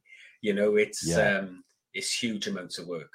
Yeah, yeah, that's yeah. Again, too, it, uh, it like you said, it doesn't matter whether you're producing a video outdoors, you know, arranging your cameras, getting the right type of footage, and then taking it all and editing it down into that video that you know covers everything that you want to cover. You know, that's quite a bit of work when it's put into it. Or if you're doing something live like we're doing here, you know, there's all Arranging sorts of and all the other stuff. yeah the emails and the you know you got to set building up the all screens stuff for everything to go in. Yeah, no, it's it's uh it's it's a lot of work, but it's worth it, and we we do it because we Mhm. love to do it. So that's right that's the main thing. yeah that is that is the truth about it too you know all of the work i've put into all the videos i still find that really cool like feeling i get when i finally load that video up you know Yeah. whether it's only the this many people who get to see it or it's a bunch more you know it doesn't really matter to me you know the viewership in a sense i love that reward of you know just clicking upload you know and then seeing it go live on my channel and that new thumbnail that shows up on the on the page you know just is something i just love every time it makes It's all the work worth it I, I, you know, as creators, we don't realize the impact that the videos have on people. And Mhm. um, I went to my brother's wedding a couple of weeks ago, and while I was there, uh, he'd invited down um, a couple and their son from Sheffield. I think it was up that way somewhere, and Yeah. um, uh, I'd never met them before. Um, but I, I had this little boy who's about eight or nine come over to me. His name's Connor, and he gave me a drawing of me in my garden. And oh yeah that he was subscribed to me and That's awesome. They, they just happened to be, you know, at my brother's wedding, but he was subscribed to me. I'd never met them before, and um, and he'd come up and give me this drawing and, and and what have you. So of course, you know, I've sent him a copy of my book now, and they send him pictures of them in the garden and stuff.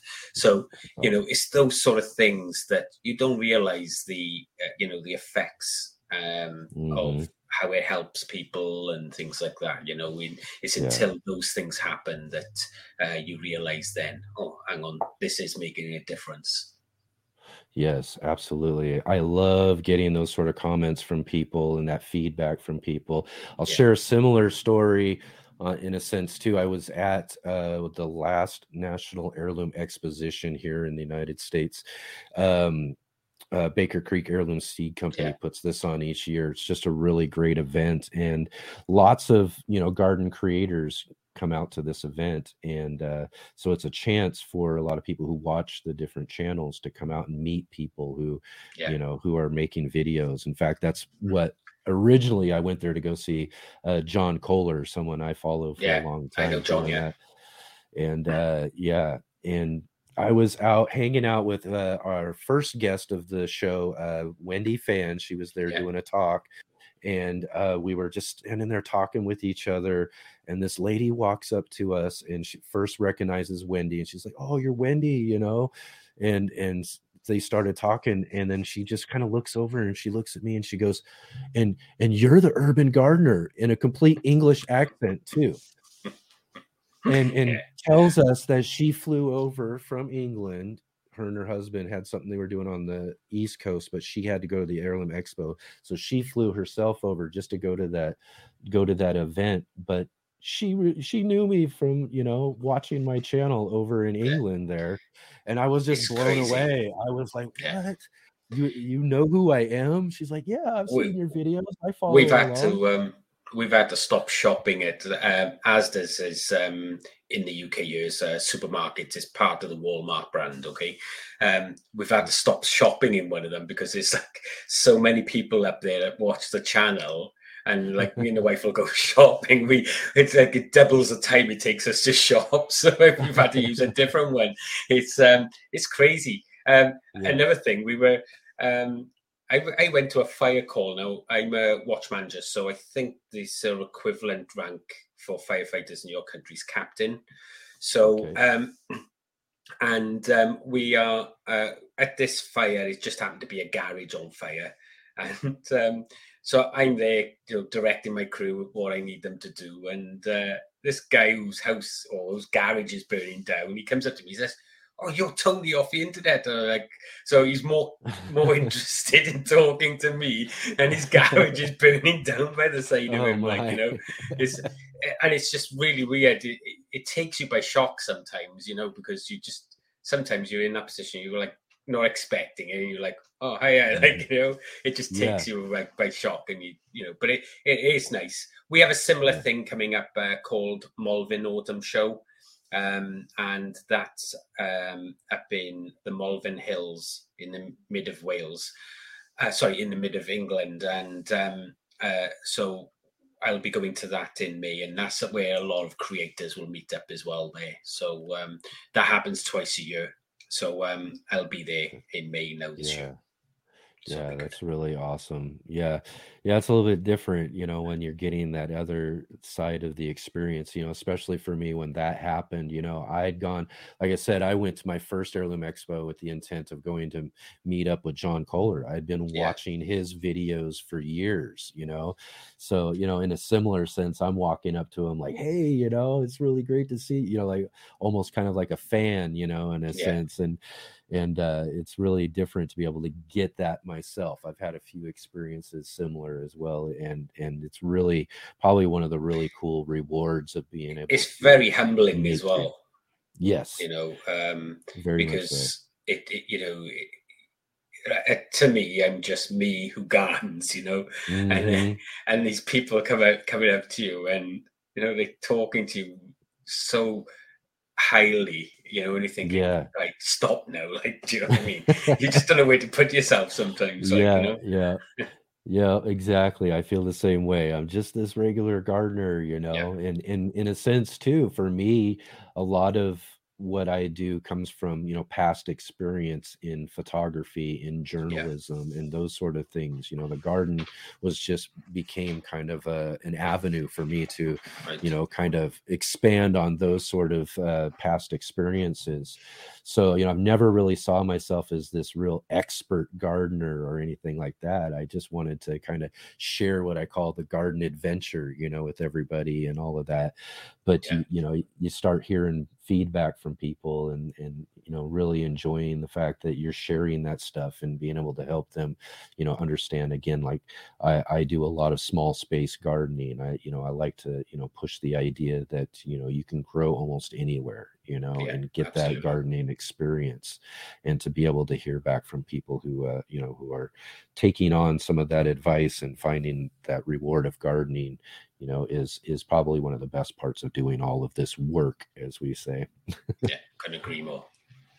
awesome awesome so again so you again you're probably one of those uh original gardeners that i started watching way back in the day when i was first starting my garden in fact I, you were pretty much getting started with your channel when i was starting to look up videos on how to do different things you know as my you know garden passion was growing and i wanted to Yeah. grow more things you know i start looking up all the different things and of course found your channel years and years ago um what ultimately pushed you to actually you know take your garden experience to you know creating videos and creating this channel So um, back in 2007, uh, I, I was filming videos then. So if you were back in right to the very first video of the channel now, that was made in two, early 2012.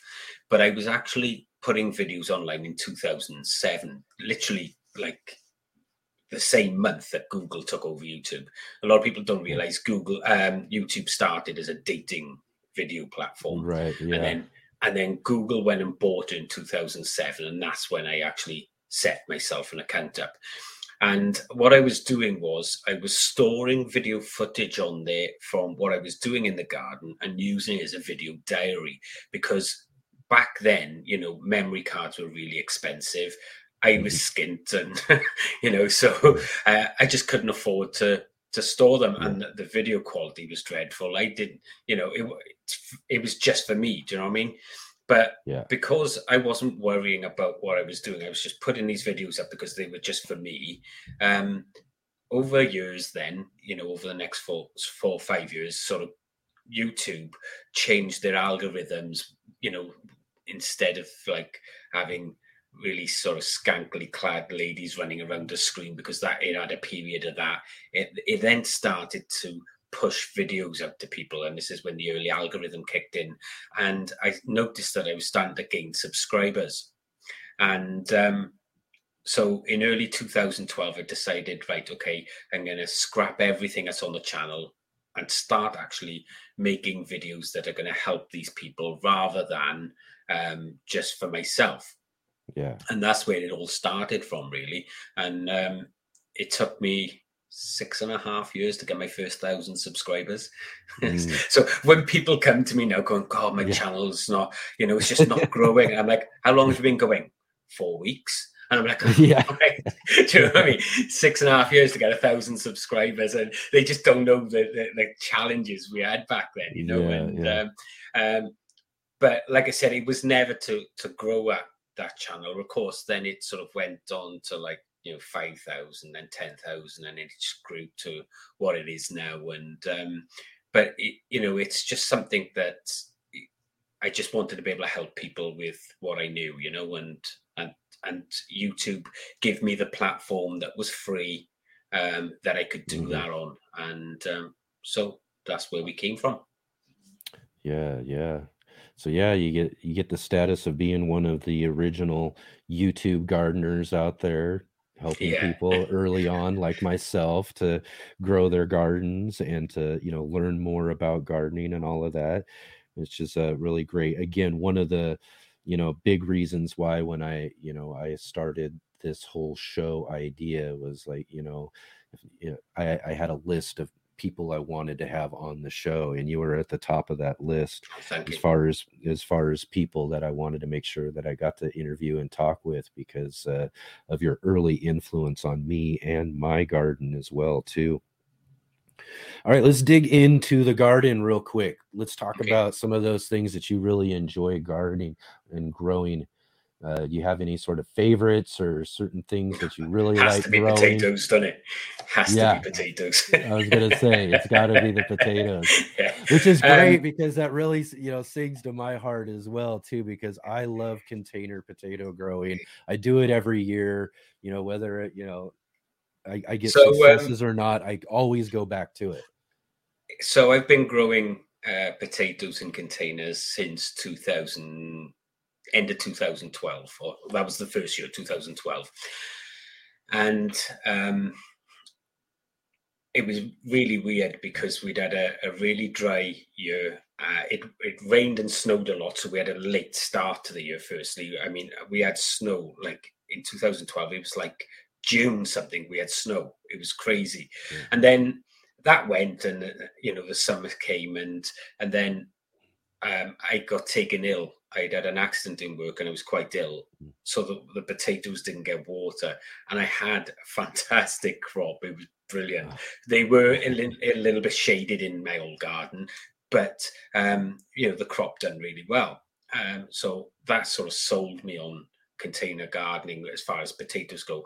But it wasn't just like having these potatoes grown. It was the fact you you know you, and like tomatoes and, and you know other fruits and things that grow above the ground, you don't get to see what you're pulling until that last minute, and just to sort of uncover that soil layer and pulling out these big huge jewels, you know, it's um, it's so exciting, and the kids love doing it as well. They love harvesting. Half the time, I have to say, right, stop now. I need to make a video, you know, because they're, they're emptying containers into a wheelbarrow, and you know, like, well, wait, now I need some, like. You know? so Yes. but it's it's nice that they you know they've grown up around the garden you know they uh, uh, like there's, there's videos from them you know passing me like bags of things as little nippers and um Yeah. you know and it's nice to get them up in the garden it's a bit harder now all they want to do now is go out with their mates now like they're 13 and you know nearly 13 and 14 you know so um so it's a bit harder to get them up there now but uh every now and then uh caitlin will come up and she'll like right dad i want to help today huh? okay you know Yes, so uh, that's awesome. Nothing like getting the kids in the garden to enjoy that experience and get that. We talk a lot about that on the show. Again, on potatoes, though, I think you know they're the real like Christmas present of you know vegetables and things that we grow Yeah, in our garden. Because, like you said, I, I and this is the thing that kind of fascinates me even more. And I and whether I have again like I have a success or not, I always find myself growing more the next year and you know i'll get these big beautiful potato plants just look awesome you know i'm thinking the whole time i'm growing them oh this is going to be great. This is going to be a great year. These potatoes are going to be awesome. And then you get in there and find these little tiny potatoes. these little Yeah, tiny little and, things and like, barely they- anything out of it that, that's a big issue with people who feed a lot of nitrogen to the Mm. soil because it produces all this foliage and and then that's at the Mm-hmm. cost of the tuber formation. And um i did an experiment last year because in the uk now they're banning peat so by 2024 there's no peat so they're all selling now um peat free composts but they are absolutely rubbish. And the problem is with them is these companies still haven't been able to find alternatives other than coir uh, to be able to bulk out these composts. So it's like loads of green waste and everything going in. And the problem is they've absolutely packed with nitrogen. And I did a video last year um, showing like this, um, you know, the potato haulms were like taller than me. Uh, You know, I'm Yeah. standing in amongst them and I'm going, I'm going to have a really rubbish crop this year. And I did it. And it's the first year ever that I've had a bad year on potatoes. And um, uh, don't get me wrong, I grew enough just to just to see us through the year. Um, yeah but normally we have you know surplus that I can give to some of the firefighters at work or to parents, my brother, wherever. You know, um, I couldn't do that this year. We just didn't have it, and and that was all down based to to the uh, peat-free compost. But it was just so much nitrogen in it because it's all green waste compost. Oh yeah. So yeah, that I'm sure is definitely one of the issues I've dealt with too before, as far as overabundance of nitrogen and and uh, you know getting the smaller potatoes and big plants. But uh, again, like I said, I enjoy growing them so much, you know that you know each year I find myself going back to it. And I actually had a pretty good year last year. I ended up with some nice, good size ones too. You know, like you said, it's nothing like pulling out a big fat potato out of out of a container for sure. so is there anything in your garden that you find to be a challenge or things that you don't really grow anymore because they are a challenge or so uh, sweet potatoes are a challenge here in the uk and i love to grow them. I've got videos. In fact i got a load of sweet potato slips down there that are dying because i haven't bothered water them because i've taken what i need. So i'll just yeah. show you now. They're just down there in the old thing there. yeah. But I've already taken what I needed off them. They're at the allotment now, um, and I've just let them go. So that like uh, propagator's all shut down now. I'll be cleaning it up.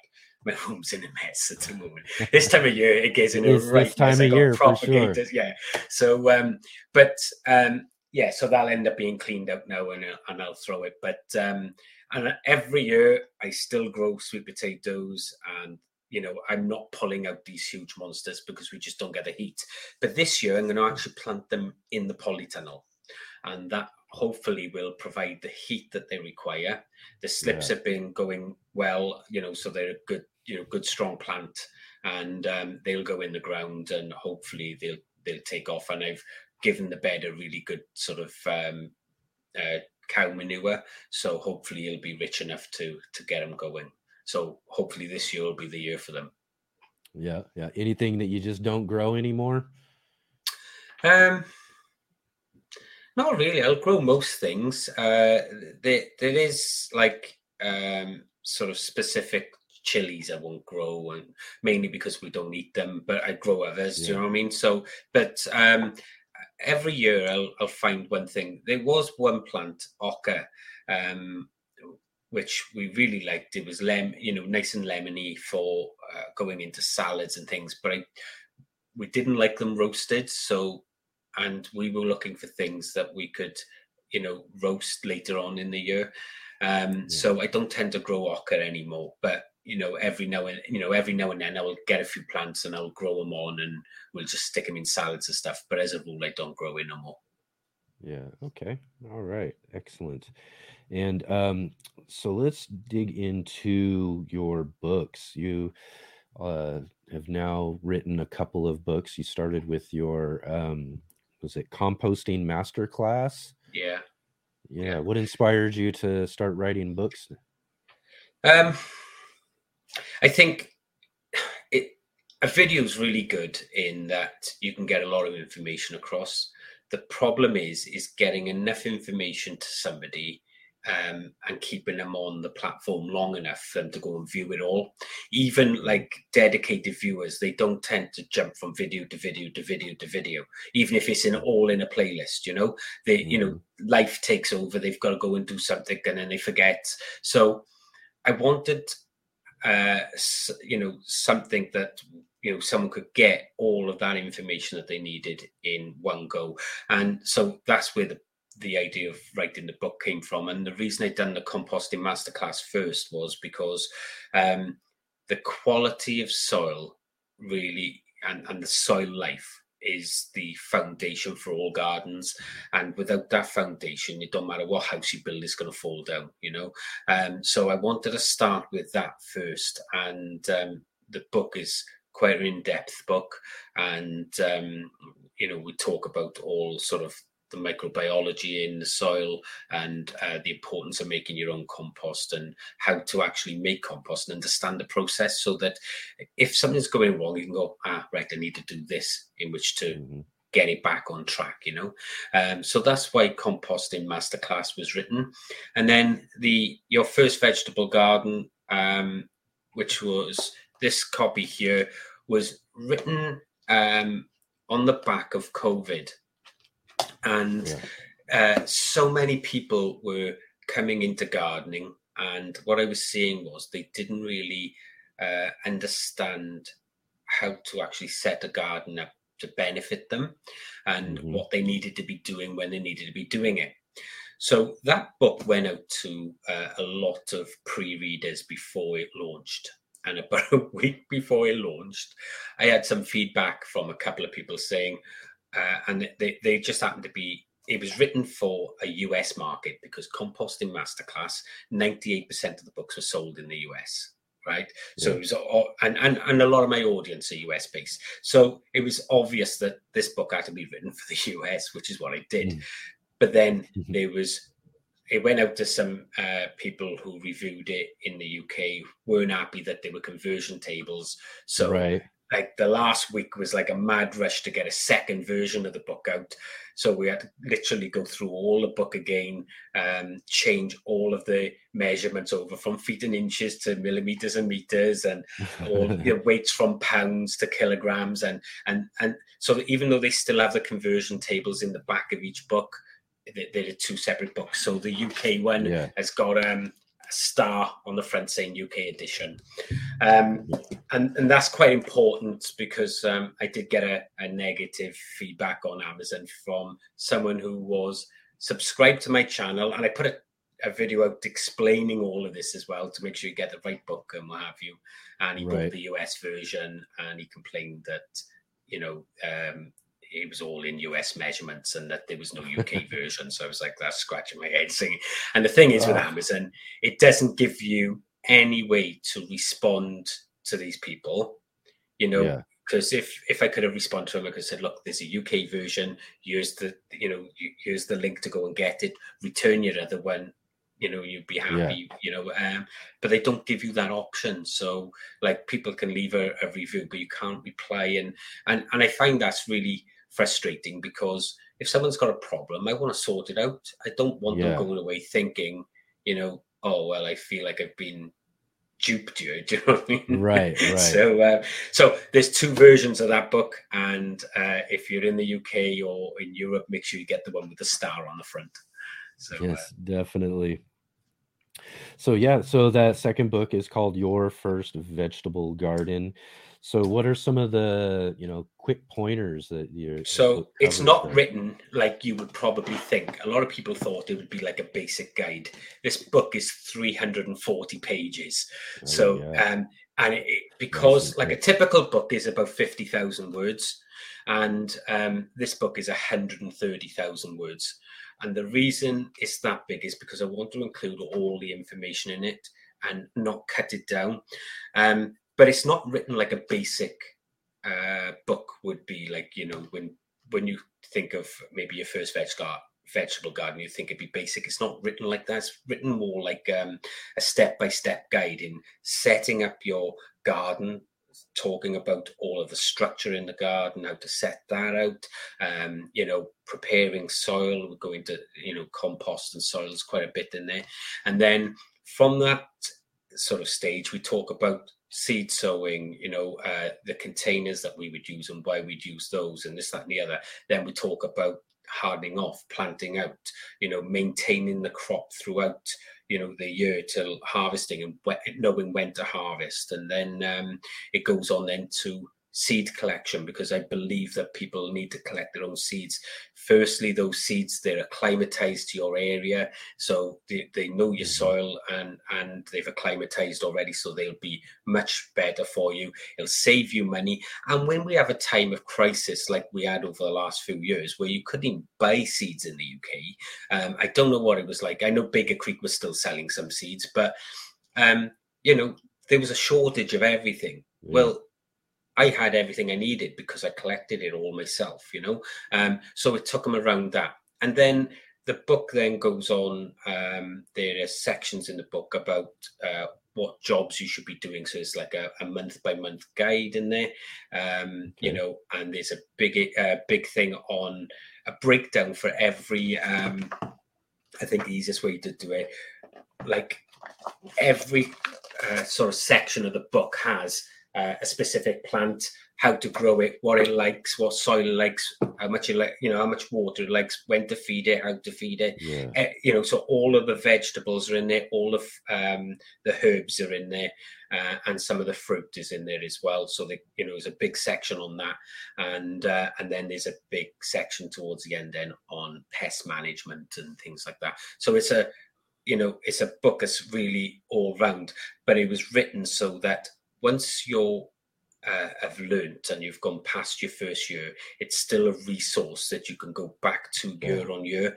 It don't matter if you're one year in the garden or 10 years in the garden, it's going to have that information there that people are going to be able to go back to each time. And that's why it was written like, so some people might think it's a basic guide, but it isn't. And I think maybe I could have titled it a little bit better, but I wanted it, you know, uh, because there's a lot of step by step stuff in there when you 1st mm-hmm. get started, you know?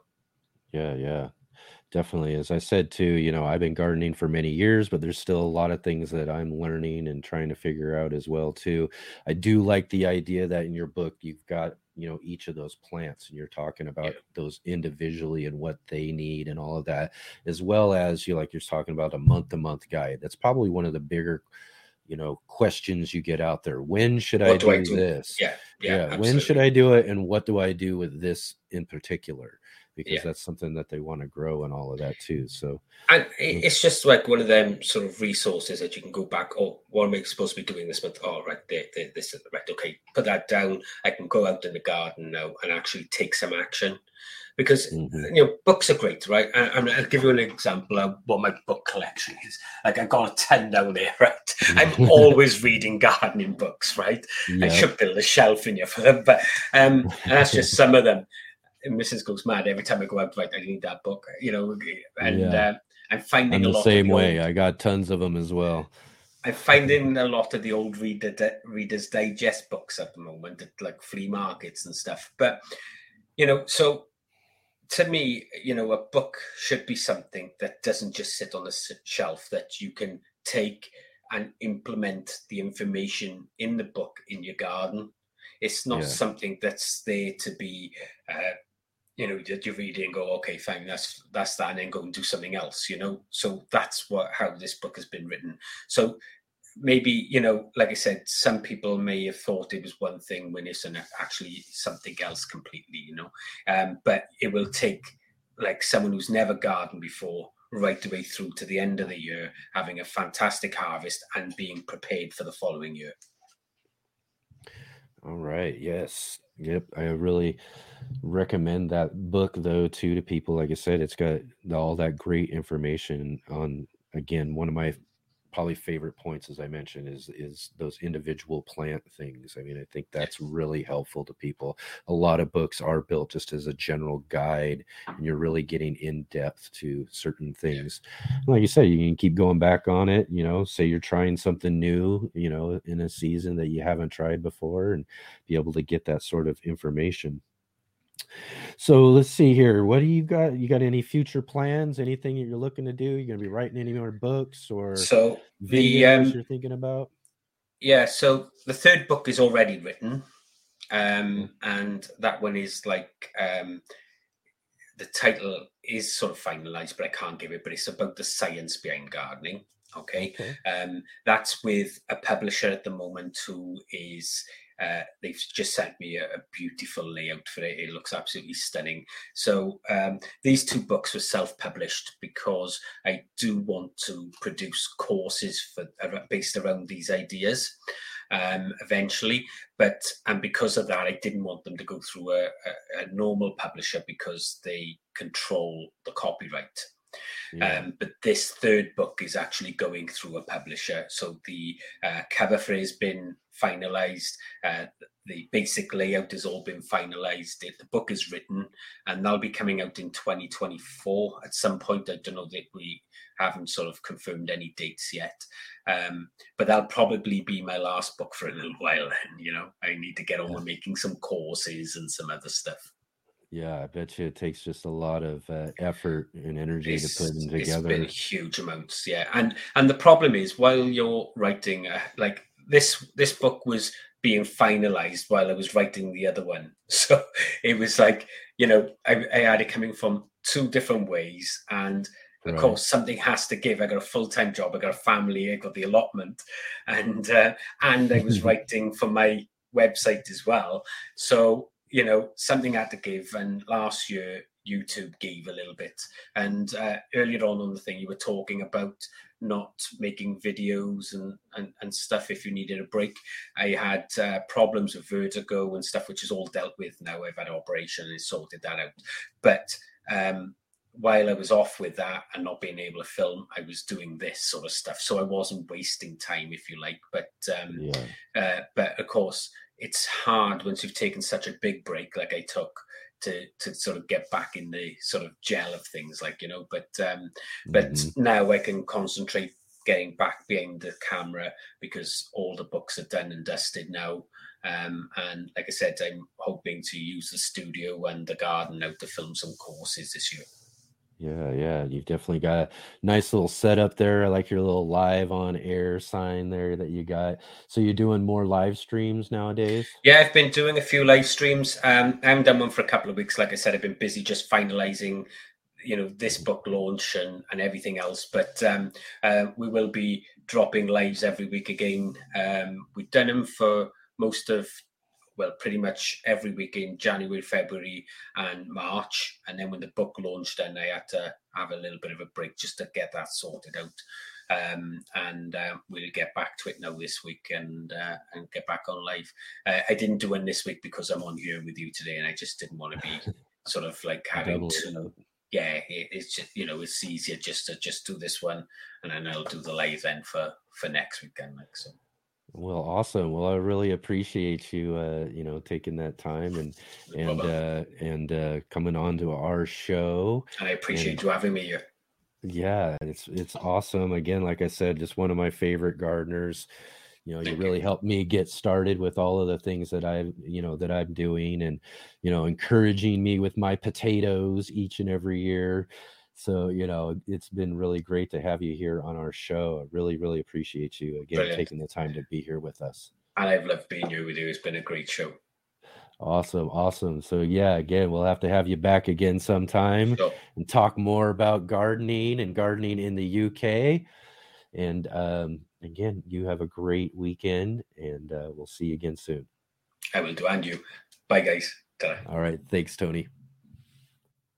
All right, all right, awesome, awesome. What great conversations there we had with all of our guests from the UK. Tony there in talking about his book and uh, all the different things that he's been doing with his channel and all that over the years.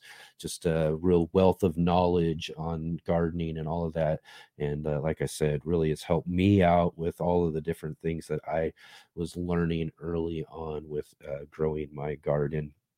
And then, really awesome to have Jason Williams joining with us from uh, Cloud Gardener UK.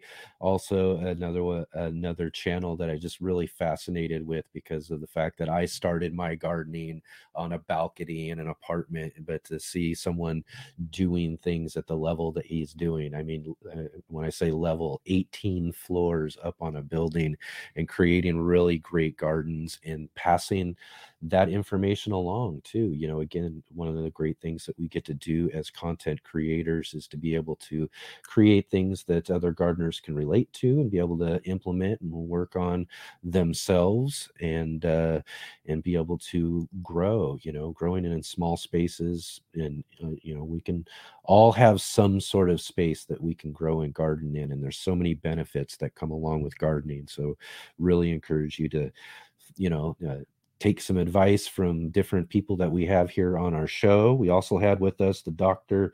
Rachel Greenhill, newly uh, new PhD in plant biology. You know, really great to be able to talk with her and talk about allotment gardening and all of that sort of stuff as well too. So lots lots of great gardening conversations here on our show this week and uh, every week too as i mentioned at the beginning of the show this is actually we're finishing up our 10th show so how about that 10 shows and we've had again so many great guests with us over these last uh, 10 weeks and we're going to be continuing that on into our summer season as we'll get started with those shows on May 20th. We'll be bringing you lots, lots more guests. Like uh, we talked about uh, one of my first and favorite gardeners, John Kohler. We should be having him on the show for our summer season, as well as a couple of other really great gardeners. Um, someone I've really been wanting to talk to uh, does um, micro farming down in Los Angeles. And so, again,